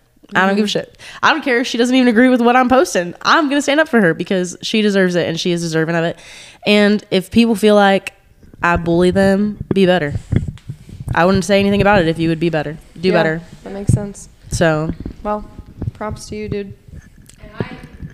I say that too, like, because I'm, you know, uh, like you, like you go after people, and if they don't know the story, they might feel some type of way about you. And I'm like, she, you put your morals above the money or the Yeah. clout or any of that, and mm-hmm. I love that. Yeah. I admire that so much because I like, like we were saying earlier, like a brand asks you to do a photo shoot with someone or or, or a person or a thing you don't agree and mm-hmm. you're the type of person that's going to say no i'm not going to stand next to that person or or wear that shirt and say oh look at me haha i made money you're not going to do that because No. that's not you like you you're going to I'm the same way. Like I'm not gonna go small talk with somebody who I don't like. If I don't like you, you'll know. Yeah. I'm not gonna do it. I just won't. And I feel like I owe that to my audience. Yeah. To be fucking real. Be fucking for real. Do not fucking come in Yeah. here and have a conversation with this girl who doesn't like you. Don't post a picture with her. Yeah. I know you don't like her. Why are you doing that? Or you Uh-huh. know that she's or whatever. Not even just people, but just like brands. Like you're saying American Darling is gonna pay you so much money to do this and you know they're stealing, but you do it anyways. Like Yeah. I just I put my morals above that any day. Like Yeah. I'd rather have that. And that's the way that you are. Mm-hmm. and I feel like that across the board. So like, you know, a lot of people like a lot of boutiques, I mean, they buy a lot from Alzuni. Why do you do that? Yeah. He has been in a lot of different lawsuits over the fact that he literally takes Native American, and I don't even know if Alzuni is a real person or if this is just like a cover umbrella company, mm-hmm. whatever it is. But like all of that shit is mass made. Yep. It's not little makers doing it, you know, like not hand rolled Navajo beads. They are not. It's mass made. And then you see the oversaturated jewelry industry, and it's really disheartening because like the creativity gets lost in a lot of it. And like a lot of people like they don't even know what block turquoise is. Like block turquoise is not real turquoise. Like they tell you it's real turquoise but if you can hold your ladder to it and it melts it's not real. So mm-hmm. like Turquoise don't come in a block. yeah seriously so and so it's just like i get a lot of heat sometimes because i sell pawn jewelry and i market it as pawn jewelry but i do that because it's genuine and it's real. Yeah. genuinely pawn jewelry like that's where i found it Yeah. at a pawn shop and people are like well you know it sucks because they had to pawn this off to be able to afford and yeah it does suck that somebody had to pawn this off so why don't you support the small makers originally in the first place Yeah. and i wouldn't have to buy it at a pawn shop Yeah. You know? So it's like one of my most favorite pieces is a turk like a cluster belt. It's like a link and i bought it for this little lady who had it in her jewelry box for 30 years. It was broken when i bought it from her. And when i got it in the mail i'd sent it to my jeweler. She fixed it. Um, when i got it in the mail on the back side of it it has a j equals a heart just carved into it like into the silver. What are the chances of that a j equals a heart a J on the back. I didn't know that was there when I bought it. You know what I mean? But it's just like And there's a story with that. it's so crazy. And like that's what she said. She was like, I just haven't worn it because it's been broken. And like me, I knew a jeweler, so I was like, I'll buy it from you broken. And then, and y'all have probably seen me wear it 800 times on my Yeah. Instagram, you know. It's So, and like I love it to death. I'll never sell it. And like. I have so many pieces like that where I have built, and people are like, "How do you sell things all the time?" And it's like, because it gets so excessive. Like I don't need all this. I wear the same earrings every day almost. You know, like I don't need. Yeah, exactly. Like the same ones I wear every fucking day. seriously, like I don't need all this stuff. It's excessive, and I want other people to be able to enjoy it too. Like because you don't really find good quality pieces for reasonable prices. And I know sometimes I'm a little high on stuff, but like I sold a belt this year for five thousand dollars that I could have made twelve off of. You know what I mean? Like. But I, that was my pay, that was my price, and I didn't think she'd buy it, and she did. So Yeah. that's just how it works out, you know. I so mean, it's worth what it's fucking worth, but yeah, and but it's worth way more than that. And Yeah. so she technically still got a deal on it. You know what I mean? So it's like and I take pride in that because I really do. I do take time and energy and I pick and choose what I'm going to sell to people because I want it to be good quality and I want it to last I've a lifetime noticed and I want them you. to That's really, what I like about your home stuff too. It's all super unique and and it takes so much it's stuff that I bought because I liked it. Like all the stuff that I'm selling is because I'm going from a whole house to one bedroom. Yeah. Why do I need all this stuff? I don't. It's excessive. I, it just sits in a storage room for what? Like Mm-hmm. now I'm going to let someone else enjoy it and eventually I'll find something else I like and it's That's the beauty of influencing right there. yeah. I'm picking things that I like, that I use, I love. and people trust you because And like I, like your and I style. know that like it's mm-hmm. quality, and I like it. Like it's it's my style. It's the things that I like, and mm-hmm. if you want to buy it too, here you go. yeah. I sell a lot of stuff online too. Yeah. And so like when you know, I've had a few collaborations with people that have done fumbles and I admit to it. I'm like, you know, maybe I shouldn't have collaborated with them. I'm sorry. Like and you learn and you yeah, and like long, a long, long time ago, I collaborated with a moccasin maker, and uh, he just ripped off a bunch of people, you know, and it was really sad, and I felt really guilty. And after that, I'm like, okay, well, I really have to be careful about like who For I promote to people because, like, I mean, this girl sent him these hand hand beat. I don't even know if she ever got them back, which drives me crazy to this day. This hand beaded moccasins that she needed the sole repaired in, and he just took them. And Oh like wouldn't answer, wouldn't respond, nothing. And then like she's telling me, and I feel so guilty because those are like a family heirloom for her. Like she just wanted them fixed, and I recommended a poor person to do it, and it ate me alive forever. And to this day, I don't know if she ever got it back. You know, so it's like, Damn. it's just one of them things. So You know what Gypsy Jordy likes? Jordan likes quality. Quality over quantity, quote. baby. this week Mm. quality. Seriously though, but the, it it makes such a difference. Like it doesn't matter. Like it doesn't matter what I spent on my bags from Sarah because they're gonna last forever. Yeah. Literally I, forever. that's what I tell everybody about turquoise. I'm like, I have, I'm have this ring. Yeah, sure, it was two hundred dollars, but I'm gonna wear it every fucking day for the rest of Every my life. day. It's never. Yeah. If it breaks, I can go get it repaired. Yeah. Like, and I'd then like have that. my kids can wear it. And Yeah. like and so like it's just I'm gonna go on a tangent. So you had a really hard year this year, and I just feel like you've done so well. Like even through it all, I'm gonna cry again. Ugh. I just want to know what you learned about yourself this year. How how you've been able to to keep going. What have you learned about Jordan? I learned that life is very real and very raw and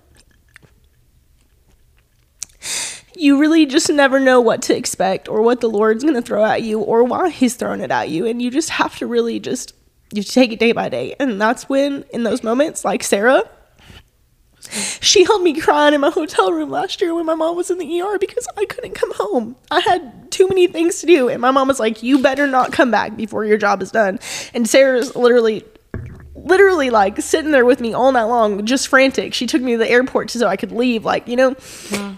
And this is a relationship I made with a woman through a handbag, you know? Mm-hmm. And like, you never know. Like, I always say, like, God gives you your God given people for a reason, and you never know when they're going to come into your life or how they're going to affect you until something really bad happens. And then you Sure. learn to really appreciate it because, like, and that's the thing with this year. Part of me did not want to come so bad, but I know my mama is sitting in heaven wondering, like, why wouldn't you? Why wouldn't you go? Like, look at this opportunity that the Lord has presented you with, and you don't want to go. Like, how fucking spoiled do you sound right now? You know, like, and so it's really, it's made me appreciate people more. It's made me want to be a better person. It's made me, I mean, me and my sisters have like a bond now that is just like completely Unreal. Like unwavering. And so a lot of me like knows that I need that and I know that she's freaking partying up in heaven right now, but like I'm proud of you. She's proud of you. it's I mean it's hard. It is super duper hard and it's like you don't understand what the type of loss is until it's like your person, you know, and it's like in the moment and just like going through it. Like I'm I had never experienced anything like it and it was like I was there, you know, like when I was innovated about- her when I was I was there and I watched all of it and it was probably the most traumatic thing I've ever been through in my whole entire life. And at the end of the day, I know that I was there because I was the only one strong enough to be there for her in that Well, the sister. Yeah. I was. I was strong enough and she needed me and I know that's why I was there and I did not leave her side. Yeah. And I it, it will eat me alive probably for the rest of my life, but she um she is the reason I am who I am. She has allowed me to live my lifestyle. She came from nothing, her and my father both, and they worked so hard to build what we have, the little that we do have, and they were very proud of it. And I I couldn't be more thankful to have her because I mean, she's the reason I went to college. She is the only reason I have a college degree because that's all she asked of me. That's all she mm. wanted. And how could I say no?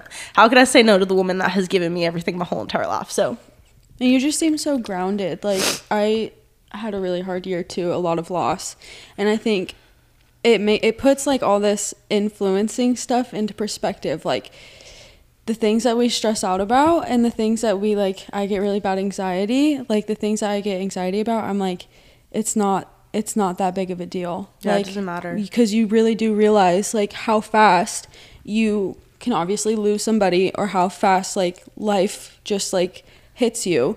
And it again it puts it into perspective like the little things that you stress out about and freak out about really doesn't matter. And the connections that you make with people are so important and so vital. And i just i really sense that from you. Like you obviously have a very real like perspective on what life is because Yeah. of this situation. Like my best friend Michaela, she has been my best friend since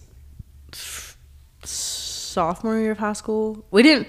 We kind of had a little tiff in high school because I worked for her mom and we used to compete a little bit. But since it don't really matter. We've been besties for literally ever. She is my sister. Like she has been with through me with through everything with me really, and like she doesn't do influencing. She doesn't do anything on Instagram. Like she is a mama. She, you know what I mean?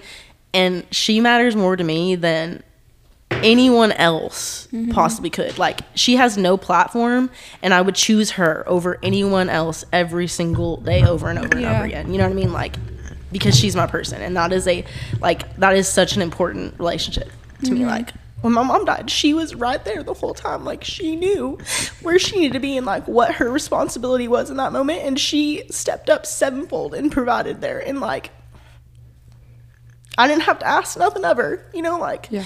it she did it because it was in her heart to do so and that's something like you know, like those relationships weren't made on my Instagram. Mm-hmm. Yeah. They weren't. And like I think that's what a lot of people don't see is like Instagram's just a highlight reel. It's just nice stuff. And like when I got on there and I talked about my mom and like it was a weak moment. I've never cried online before, you know?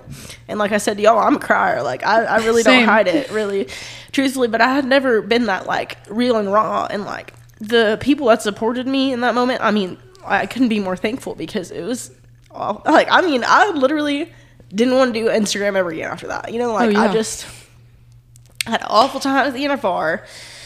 Had an awful time trying to get home. Spent almost all my money I made. Almost didn't get paid for being there. Like it was just a freaking clusterfuck to say the least. Just to get home and have to lose my mom right after that. Like Yeah. I mean, it really will take it out of you. And I mean, that's how I started my year.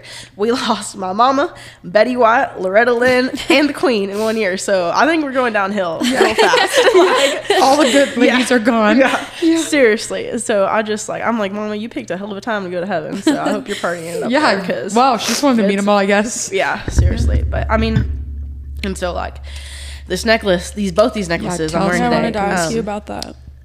If you guys have seen them on our Instagram, you probably have. They have really cool coins on them. I don't know where they're from, but um, super cool coins. So my mom collected coins my whole life, and so this is going to be kind of a long story, long-winded story, but um, long ago when I first started buying jewelry, I had bought a coin bracelet, and I always reminded me of my mom. And uh, then I had bought another cluster bracelet. Well, I was home one day and I was like showing my mom all the jewelry. She always loved to see all of it. Showing it to her, and she was like, "Oh, "Can I try one of them on? I'd love to have one one day. Like it's my dream to have one."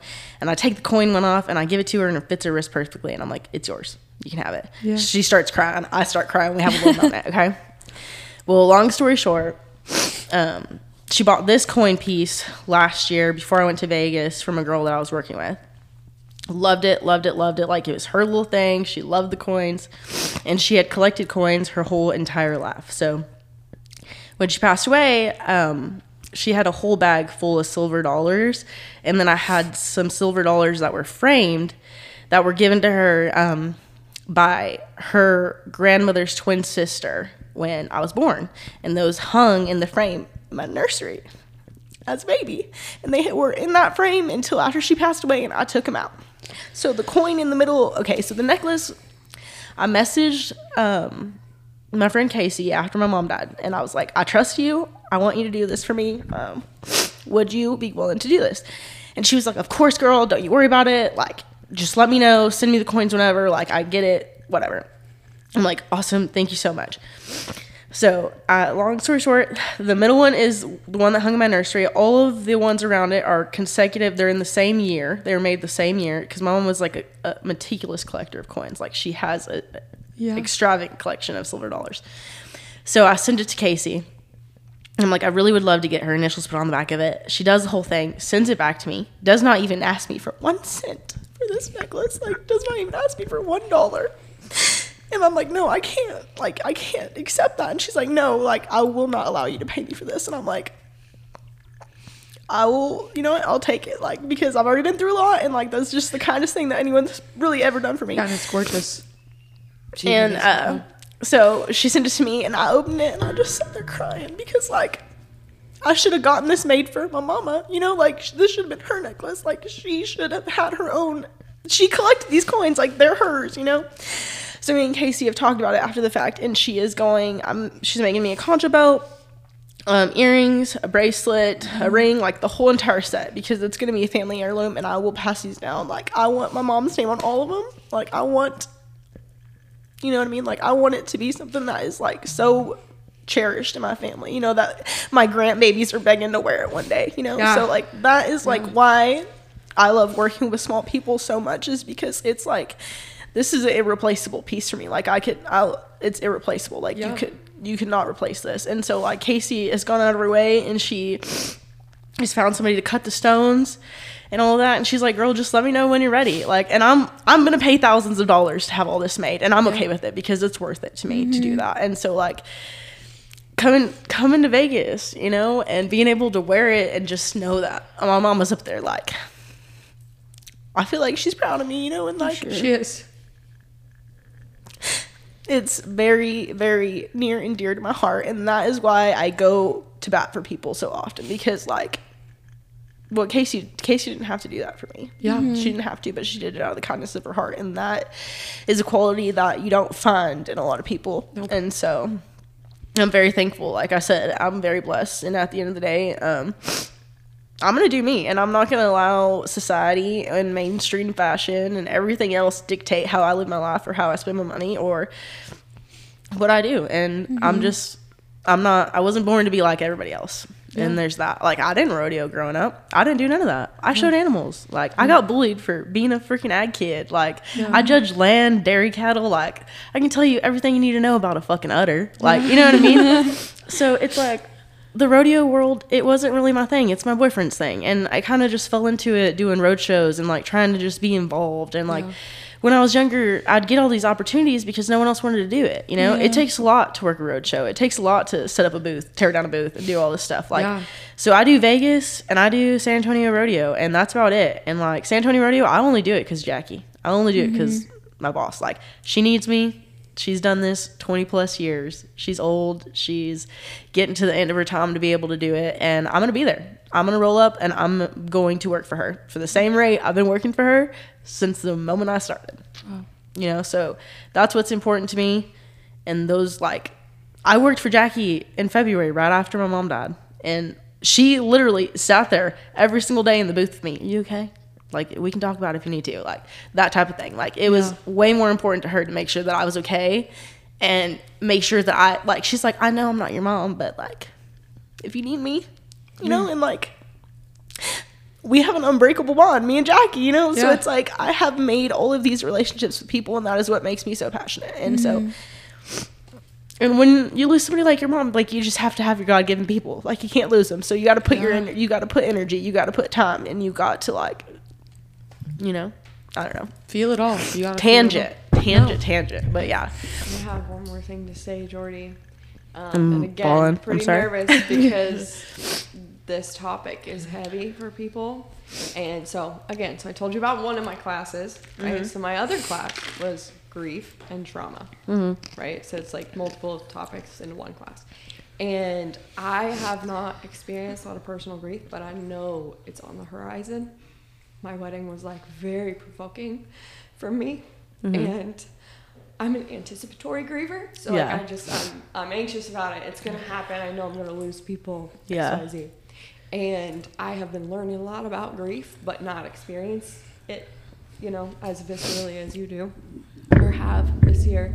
And to hear you talk about it and to be as comfortable crying as you are is really powerful for me. And I have been advocating for us all this week to, cry. like Let it out. yeah, let it out. And Yeah. I, I, I think I told Hannah Beth today, I said, I don't know much about grief because I've not really experienced it this real. Like I just, I just know it's not going to be good, you know?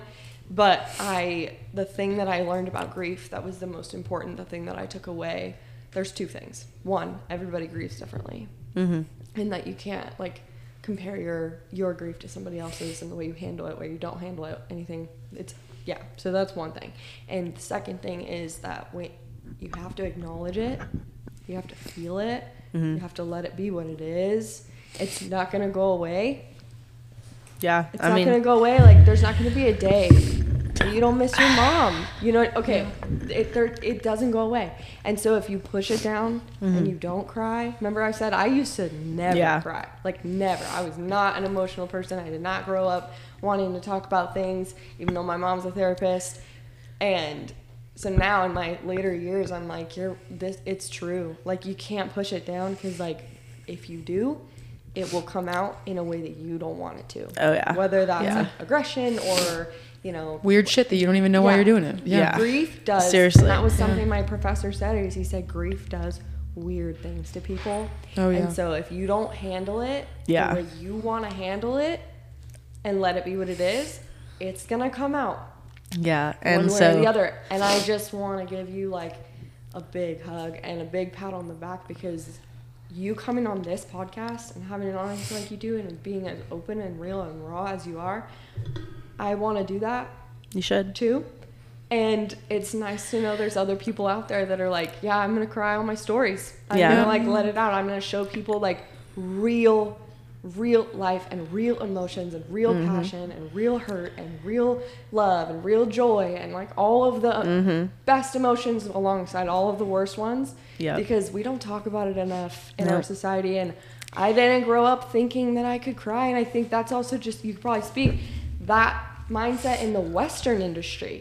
Huge. Yeah. So that was kind of. Yeah. I hope I said that well. I, before No, you I said did. that, I literally said You were very and I well was sp- like, Lord, just please give me the words. So Yeah, and that's another thing is like um, at the end of the day, and I really truly believe this, and this is how I was raised, and this is how my family. Everyone has their opinion, and they're entitled to it. Mm-hmm. yeah, Even if I don't agree with it, even if I don't like what they have to say, they have their opinion, and they're entitled to it. But I'm also entitled to not give a fuck. Mm-hmm. Yeah. So I have the same entitlement. I don't care. We're all you know, different. and it's like at the end of the day, I really dread the day anyone else experiences what I experienced Yeah. this year because yeah. it's even if you're my worst enemy, it's awful to go through it. And Yeah. like to lose somebody unexpectedly that like means that much to you. Like I went to Abby's wedding right after that and like it was so precious, but to watch her mom just, you know, be there and know like I will never ever have that. Like I got drunk that night and literally like laid in the room of our Airbnb and just like cried for hours. And my boyfriend's like, "What do I do?" And I'm like, "Just leave me alone. Like I just need to."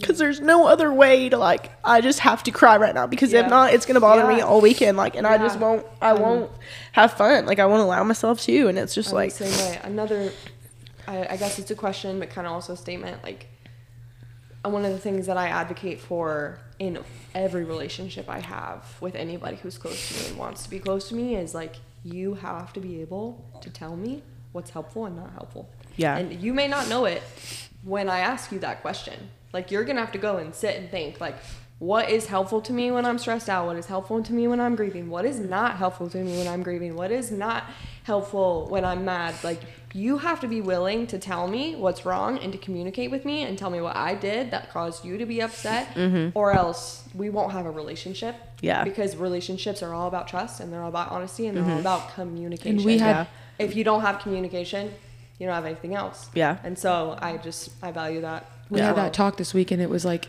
like because we deal with things differently stress grief that kind of stuff Kaitie and, I like, are I've- very different people. Yeah, I've never we polar have a lot of the same values. I've never had a friend that I could say that to, like, hey, Mm-hmm. when you do that, it makes it worse for me, and they wouldn't just like not be your friend anymore. Yeah. Mm-hmm. Like it's really hard to find people that like care about you enough to like have those conversations, and like it's not even hard with Taylor. Like I just be like, Taylor, when when something bad happens.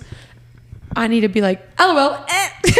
like walk Yeah. away. Like that's the way that I deal with But that. I'm not that way. Yeah. Because I I'm like you now. Mm-hmm. Like and again, here's a little bit of my uh, Professor U from Oregon State Cascades. he said there's two different types of grievers.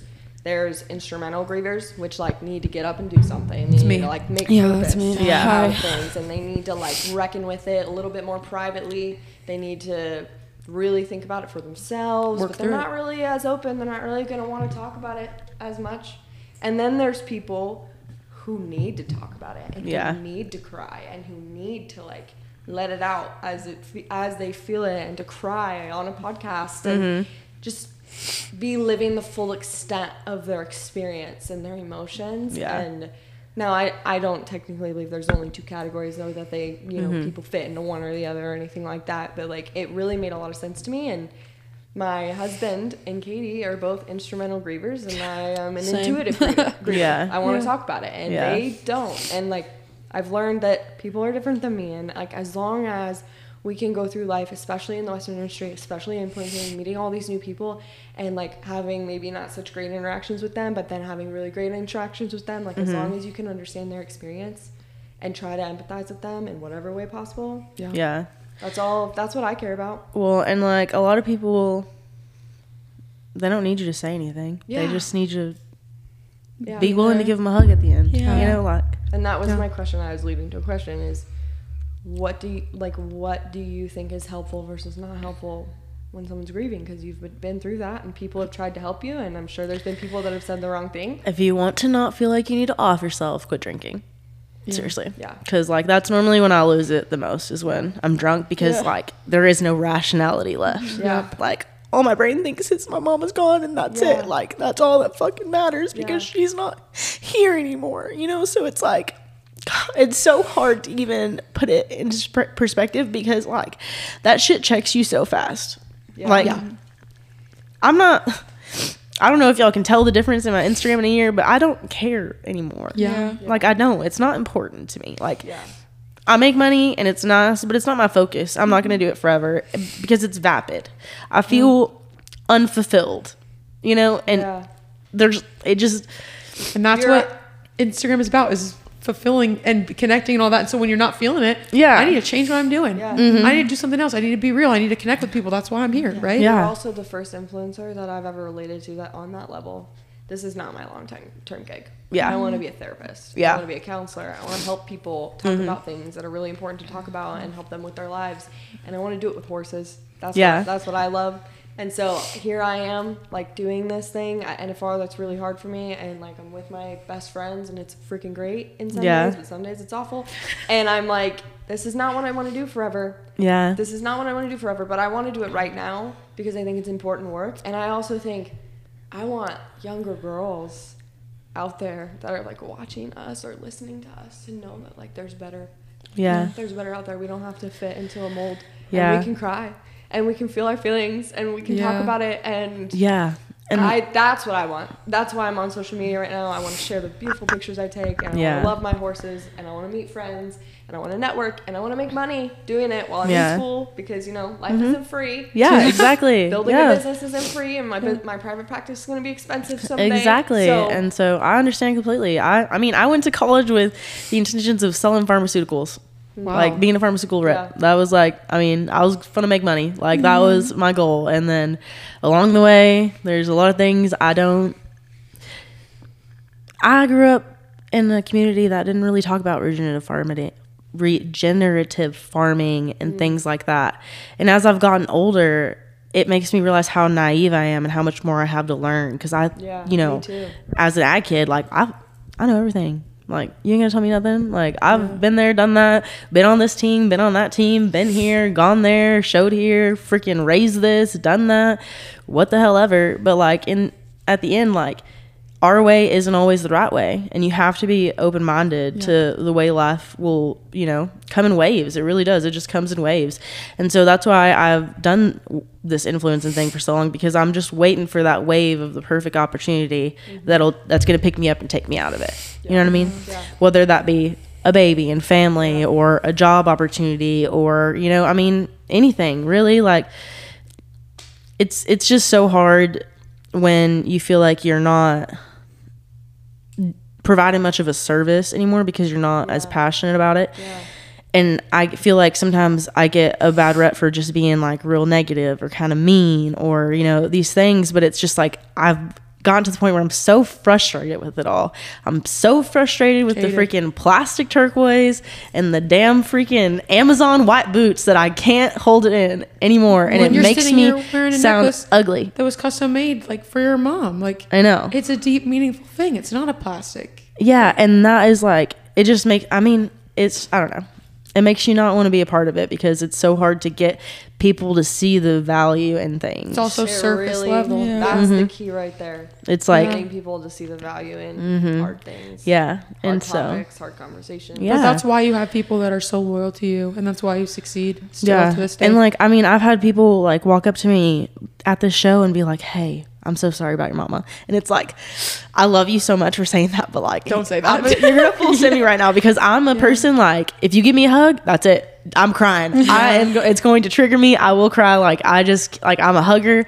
I'm a lover. Like I, I love all these things, and so for people to really care, like that's what makes the world of difference, and that's what like those people that are few and far between my 30,000 followers like you you made the world of difference in my life like the lifestyle that I have is completely provided by y'all and I couldn't be more thankful for it. And I just really hope that y'all see the value in me that I see in you because people like that are coming and telling me like hey if you need anything at any point in time please let me know. Like please don't be shy to reach out. Like mm-hmm. she don't know me like that Yeah. you know but she does. She really feels like that she does and that's what i love about it. And i don't know i want everyone to feel that way with me and I I feel agree I, completely. I feel that all the time too. Like all girls will message me or like talk to me about like that impact I've made on them or what whatever it is. And when you like I'm messaging them and I'm like, honestly, you know me better than most of the people I interact with on a daily fucking basis. And I don't even know you. I'm mm-hmm. like, that's insane. Like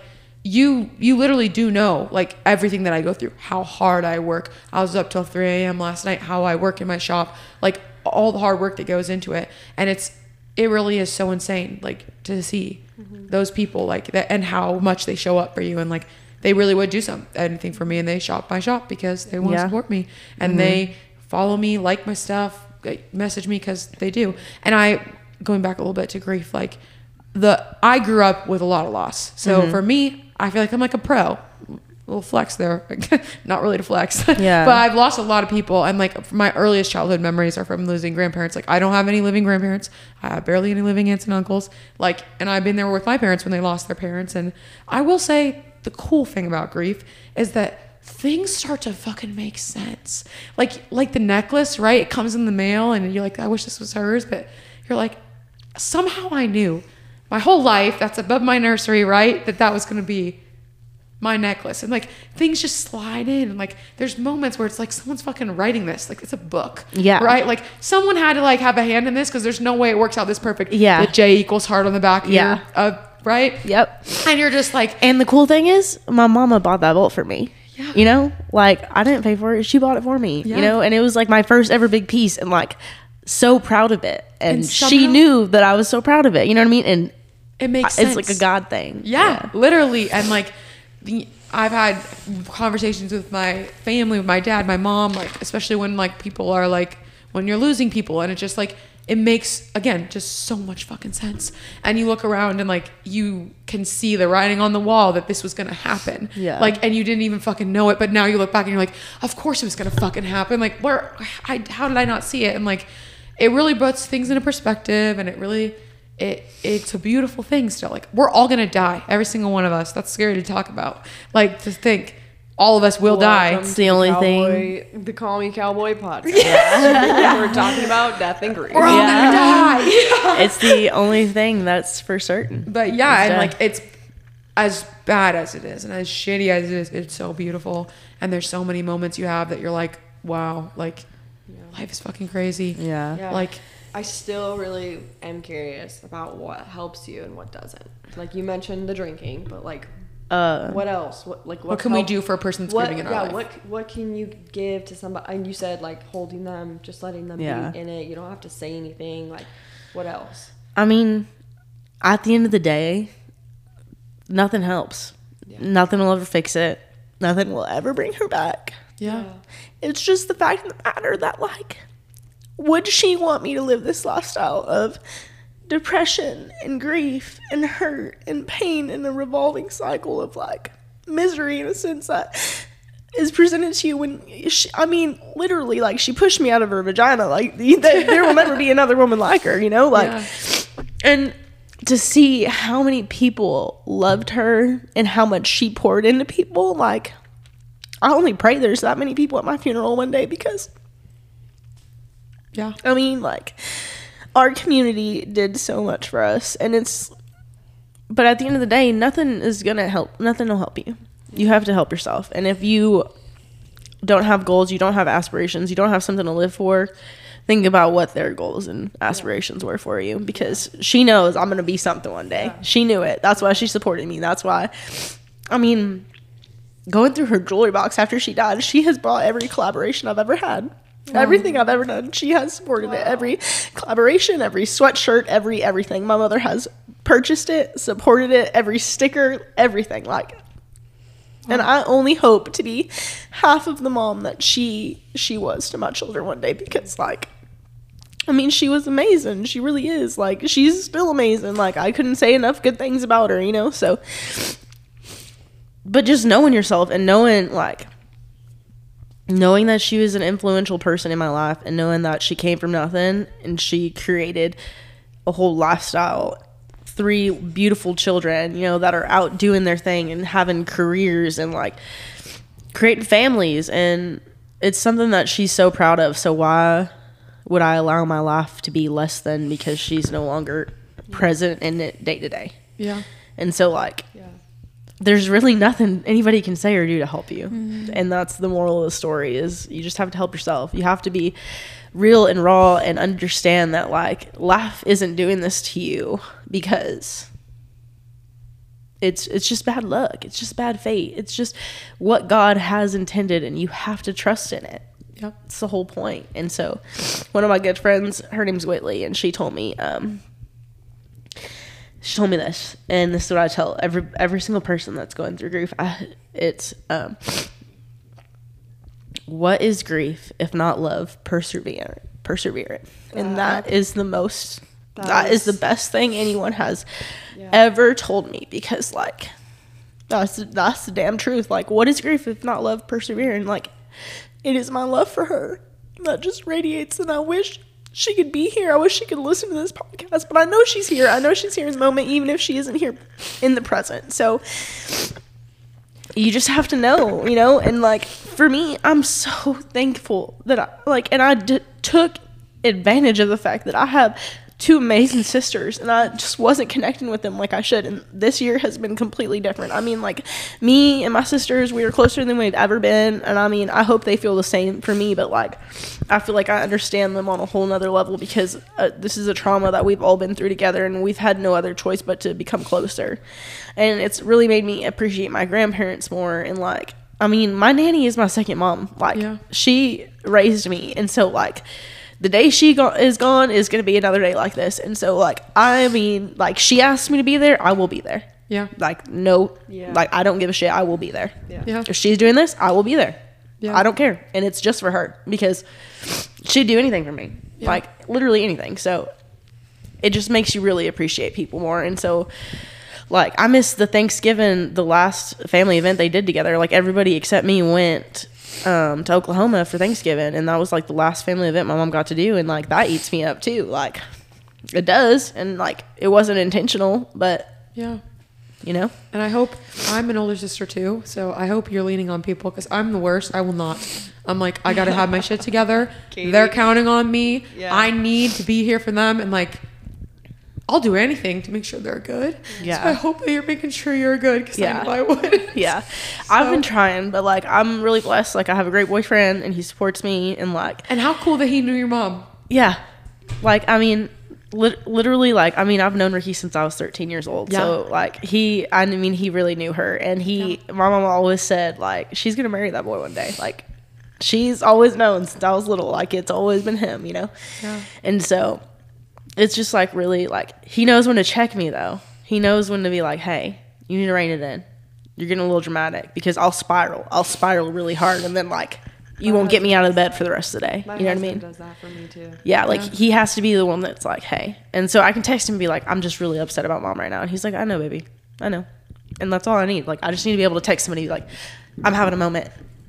Just know I'm having a moment. You know, like, and so it was just like, I couldn't have, I could not, I had a really toxic relationship before me and Ricky got back together. And I could not have gone through losing my mom in that relationship. So, it, like we said earlier, you see how things fall apart to come together to fall apart again. And it's God super knew you needed him. yeah. Yeah. Yeah. Essentially. Um, the last thing I have feel like to I'm say, and I think nosing it it's over here. important to note that like I've been with the podcast all week, and this is the first time that Kaitie got up in the middle of a conversation and plugged plugged, in a a, mic fucking in mic for for me because I was like, yes, like I am here for this. This Yeah. is like what fuels me, like these conversations. Yeah. and I've just been learning so much about it. Yeah. this last, and it's been hard. Yeah. Like this topic is hard. It brings Yeah. up so many things. Like whether you've experienced it or you've currently experienced it or you experienced it in the past, like it just comes up. And I am so grateful that we got to have this conversation so that when I am grieving, I can listen to this and I can listen to what you say and I can listen to you cry and I can listen to it and be like, yeah, I'm not the only one. Yeah. Something I'm I not yeah. the only one. I'm gonna save this podcast probably for the rest of my life. something So I can't even thank you enough, Jordy, for being here and for like letting me ask you questions and for being so real and raw and vulnerable. Like, oh my gosh, it's just a breath of fresh air. I feel like every podcast we've had this week amazing. has been like that Yeah. in some way, and it's not the same topic, and Yeah. it's not the same person, and they don't have the same you know, Experience. They're all different They don't have the same clothes. They don't have the same life. Like it's all different, but like everybody who has come here this week has been quality of some sort, in my opinion. Well, thank you. I do appreciate it very much. And I'm just honored to be here in the first place. And I'm honored that people even want to hear what I have to say.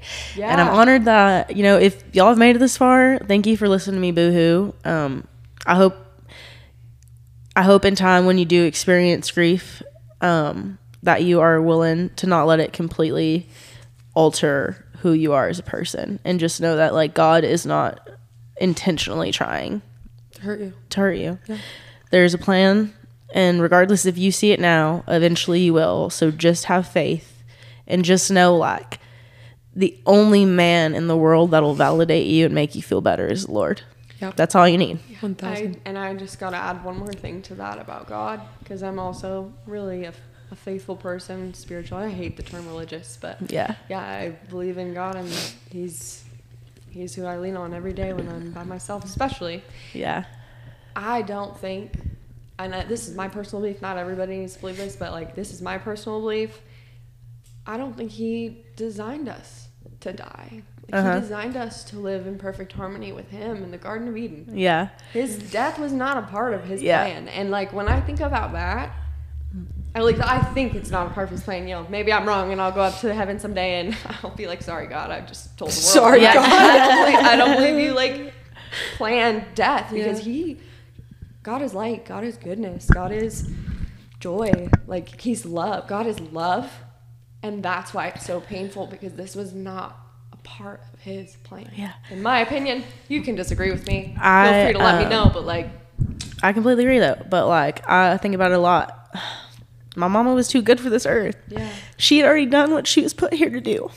And And you're leaving. a- She left you a legacy. Yeah, seriously, like she literally people that love you has and care about you. done what sh- she was put on this earth to do. She did it. Like, I mean, she was the mayor of my freaking hometown. Like, literally, Wow. got a police department established, like a splash pad. Christy Rankin, a splash pad, like uh, the whole shebang. Like, literally, an impeccable woman. So it's like. I gotta, I gotta follow up with something. It gotta be good. Like I can't just let her legacy die where she lays, you know. And so, Someday you should.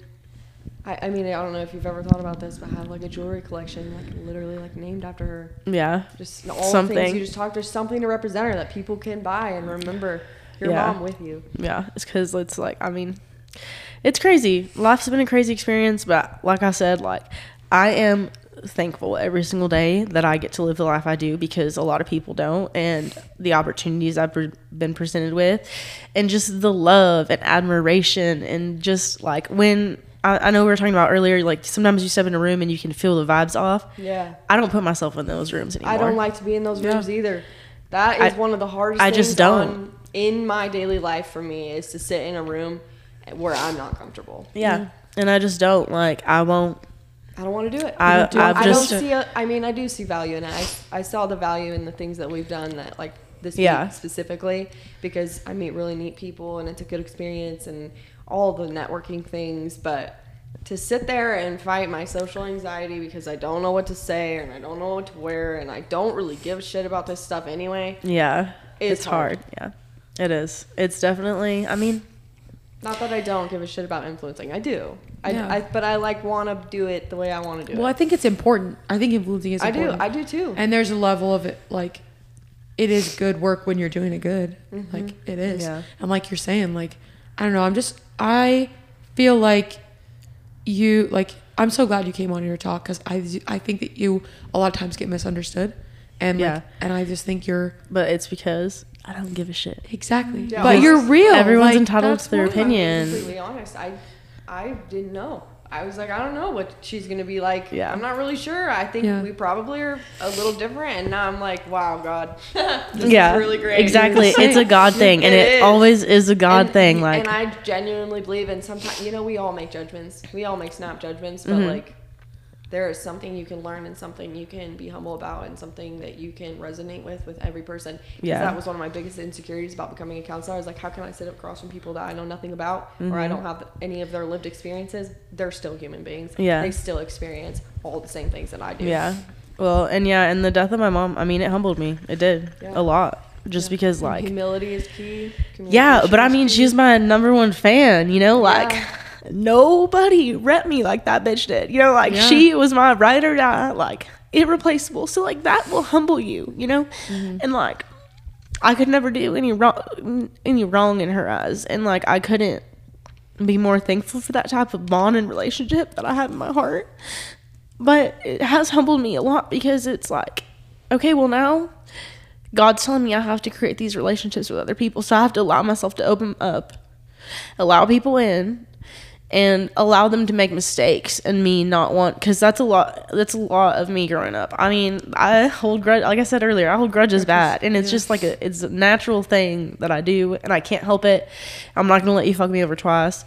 But i've tried to be better and more understanding and more like loving and I tried to just like put the energy into the universe that I want to receive back. And it's not always the easiest thing in the world. And sometimes I'm downright hateful and I will say it. Like I'm sometimes I am mean and I shouldn't be. But I know that. You ain't have to tell me that. I know that. Like Well, and that's something that I will fix by myself in time. If I feel like if I feel like I'm gonna cherish you as a friend, you're gonna know it. You know what I mean? Like I'm I'm not gonna like my my close friends know I'm a ride or die. Like I will go to bats for them. Like no matter what. Like if we're in a room and you're telling me that this girl over here done slept with your boyfriend in your bed and you were just like distraught, I, I will drag her ass right there in front of God and everybody. And that is my problem. And that is why I can't.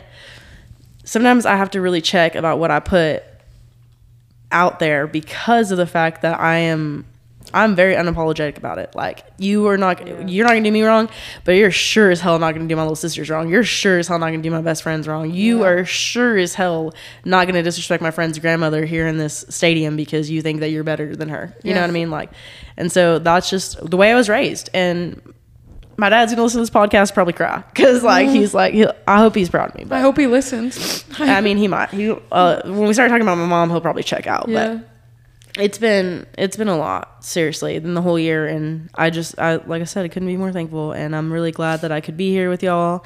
I'm really glad that y'all could experience this with me. I'm sorry, I'm a boohooer. I'm No, don't be sorry. but Uh, this is my favorite thing to do. This is literally what I do for a career. Little love so story. Yeah. you don't have to apologize. to but me. I just hope everyone does know life is real and raw, and it's not intentionally trying to be bad to you. I my favorite thing about the podcast is I feel like you can lie about a lot of things and you can be fake about a lot of things, but if I put a mic in front of you and I have you talk for an hour and you ask the right question. and you ask the right questions, you're not gonna be able to fake anything, and everybody's gonna know what kind of person you are. And I think a lot of people on the internet don't know who they're supporting. They don't know what goes on behind closed doors. And they don't know, you know, is this person worth supporting or not?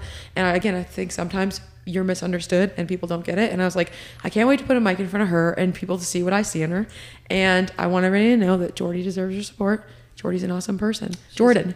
Jordan me is awesome. stamp. She, of approval. Call her cowboy approved. Thanks, Jordan's guys. awesome. She's a fighter. She will fight for the people that she loves and what she thinks is right. And even if sometimes it ruffles feathers, I think that is so Yeah. valuable. And it's something that I tr- really deeply admire in you. And it's the reason why I love you and why I've followed you for a long time. Well, thank you. You're welcome. Let me um So great to meet you, Before we're done, I want to plug all the little small designers Yes. I'm wearing right now. Okay. Let's do it. My checkered pants are dressed in Lala. I know they're a little bit bigger, but they're still a small company.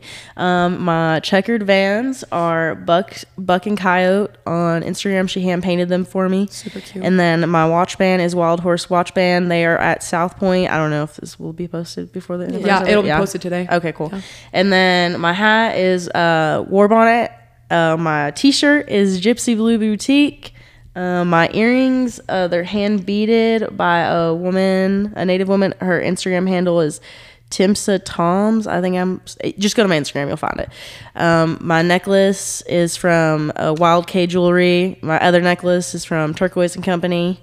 Um, yeah, and I think that's about it. These bracelets are all. Oh, Skeleton Key Workshop, Two Rivers Trade In. I think that's it. I think that's all I got on. Thank you so much for doing this. Oh, and it Western was- Skies handmade with my bag. Buy something from Sarah, Yeah. or I'll bully you into doing it. Thank you so much for doing this. It was Thank y'all. really nice to meet you, Jordy. I Yeah. appreciate y'all so much. All right, guys, we'll see you in the next one. Bye.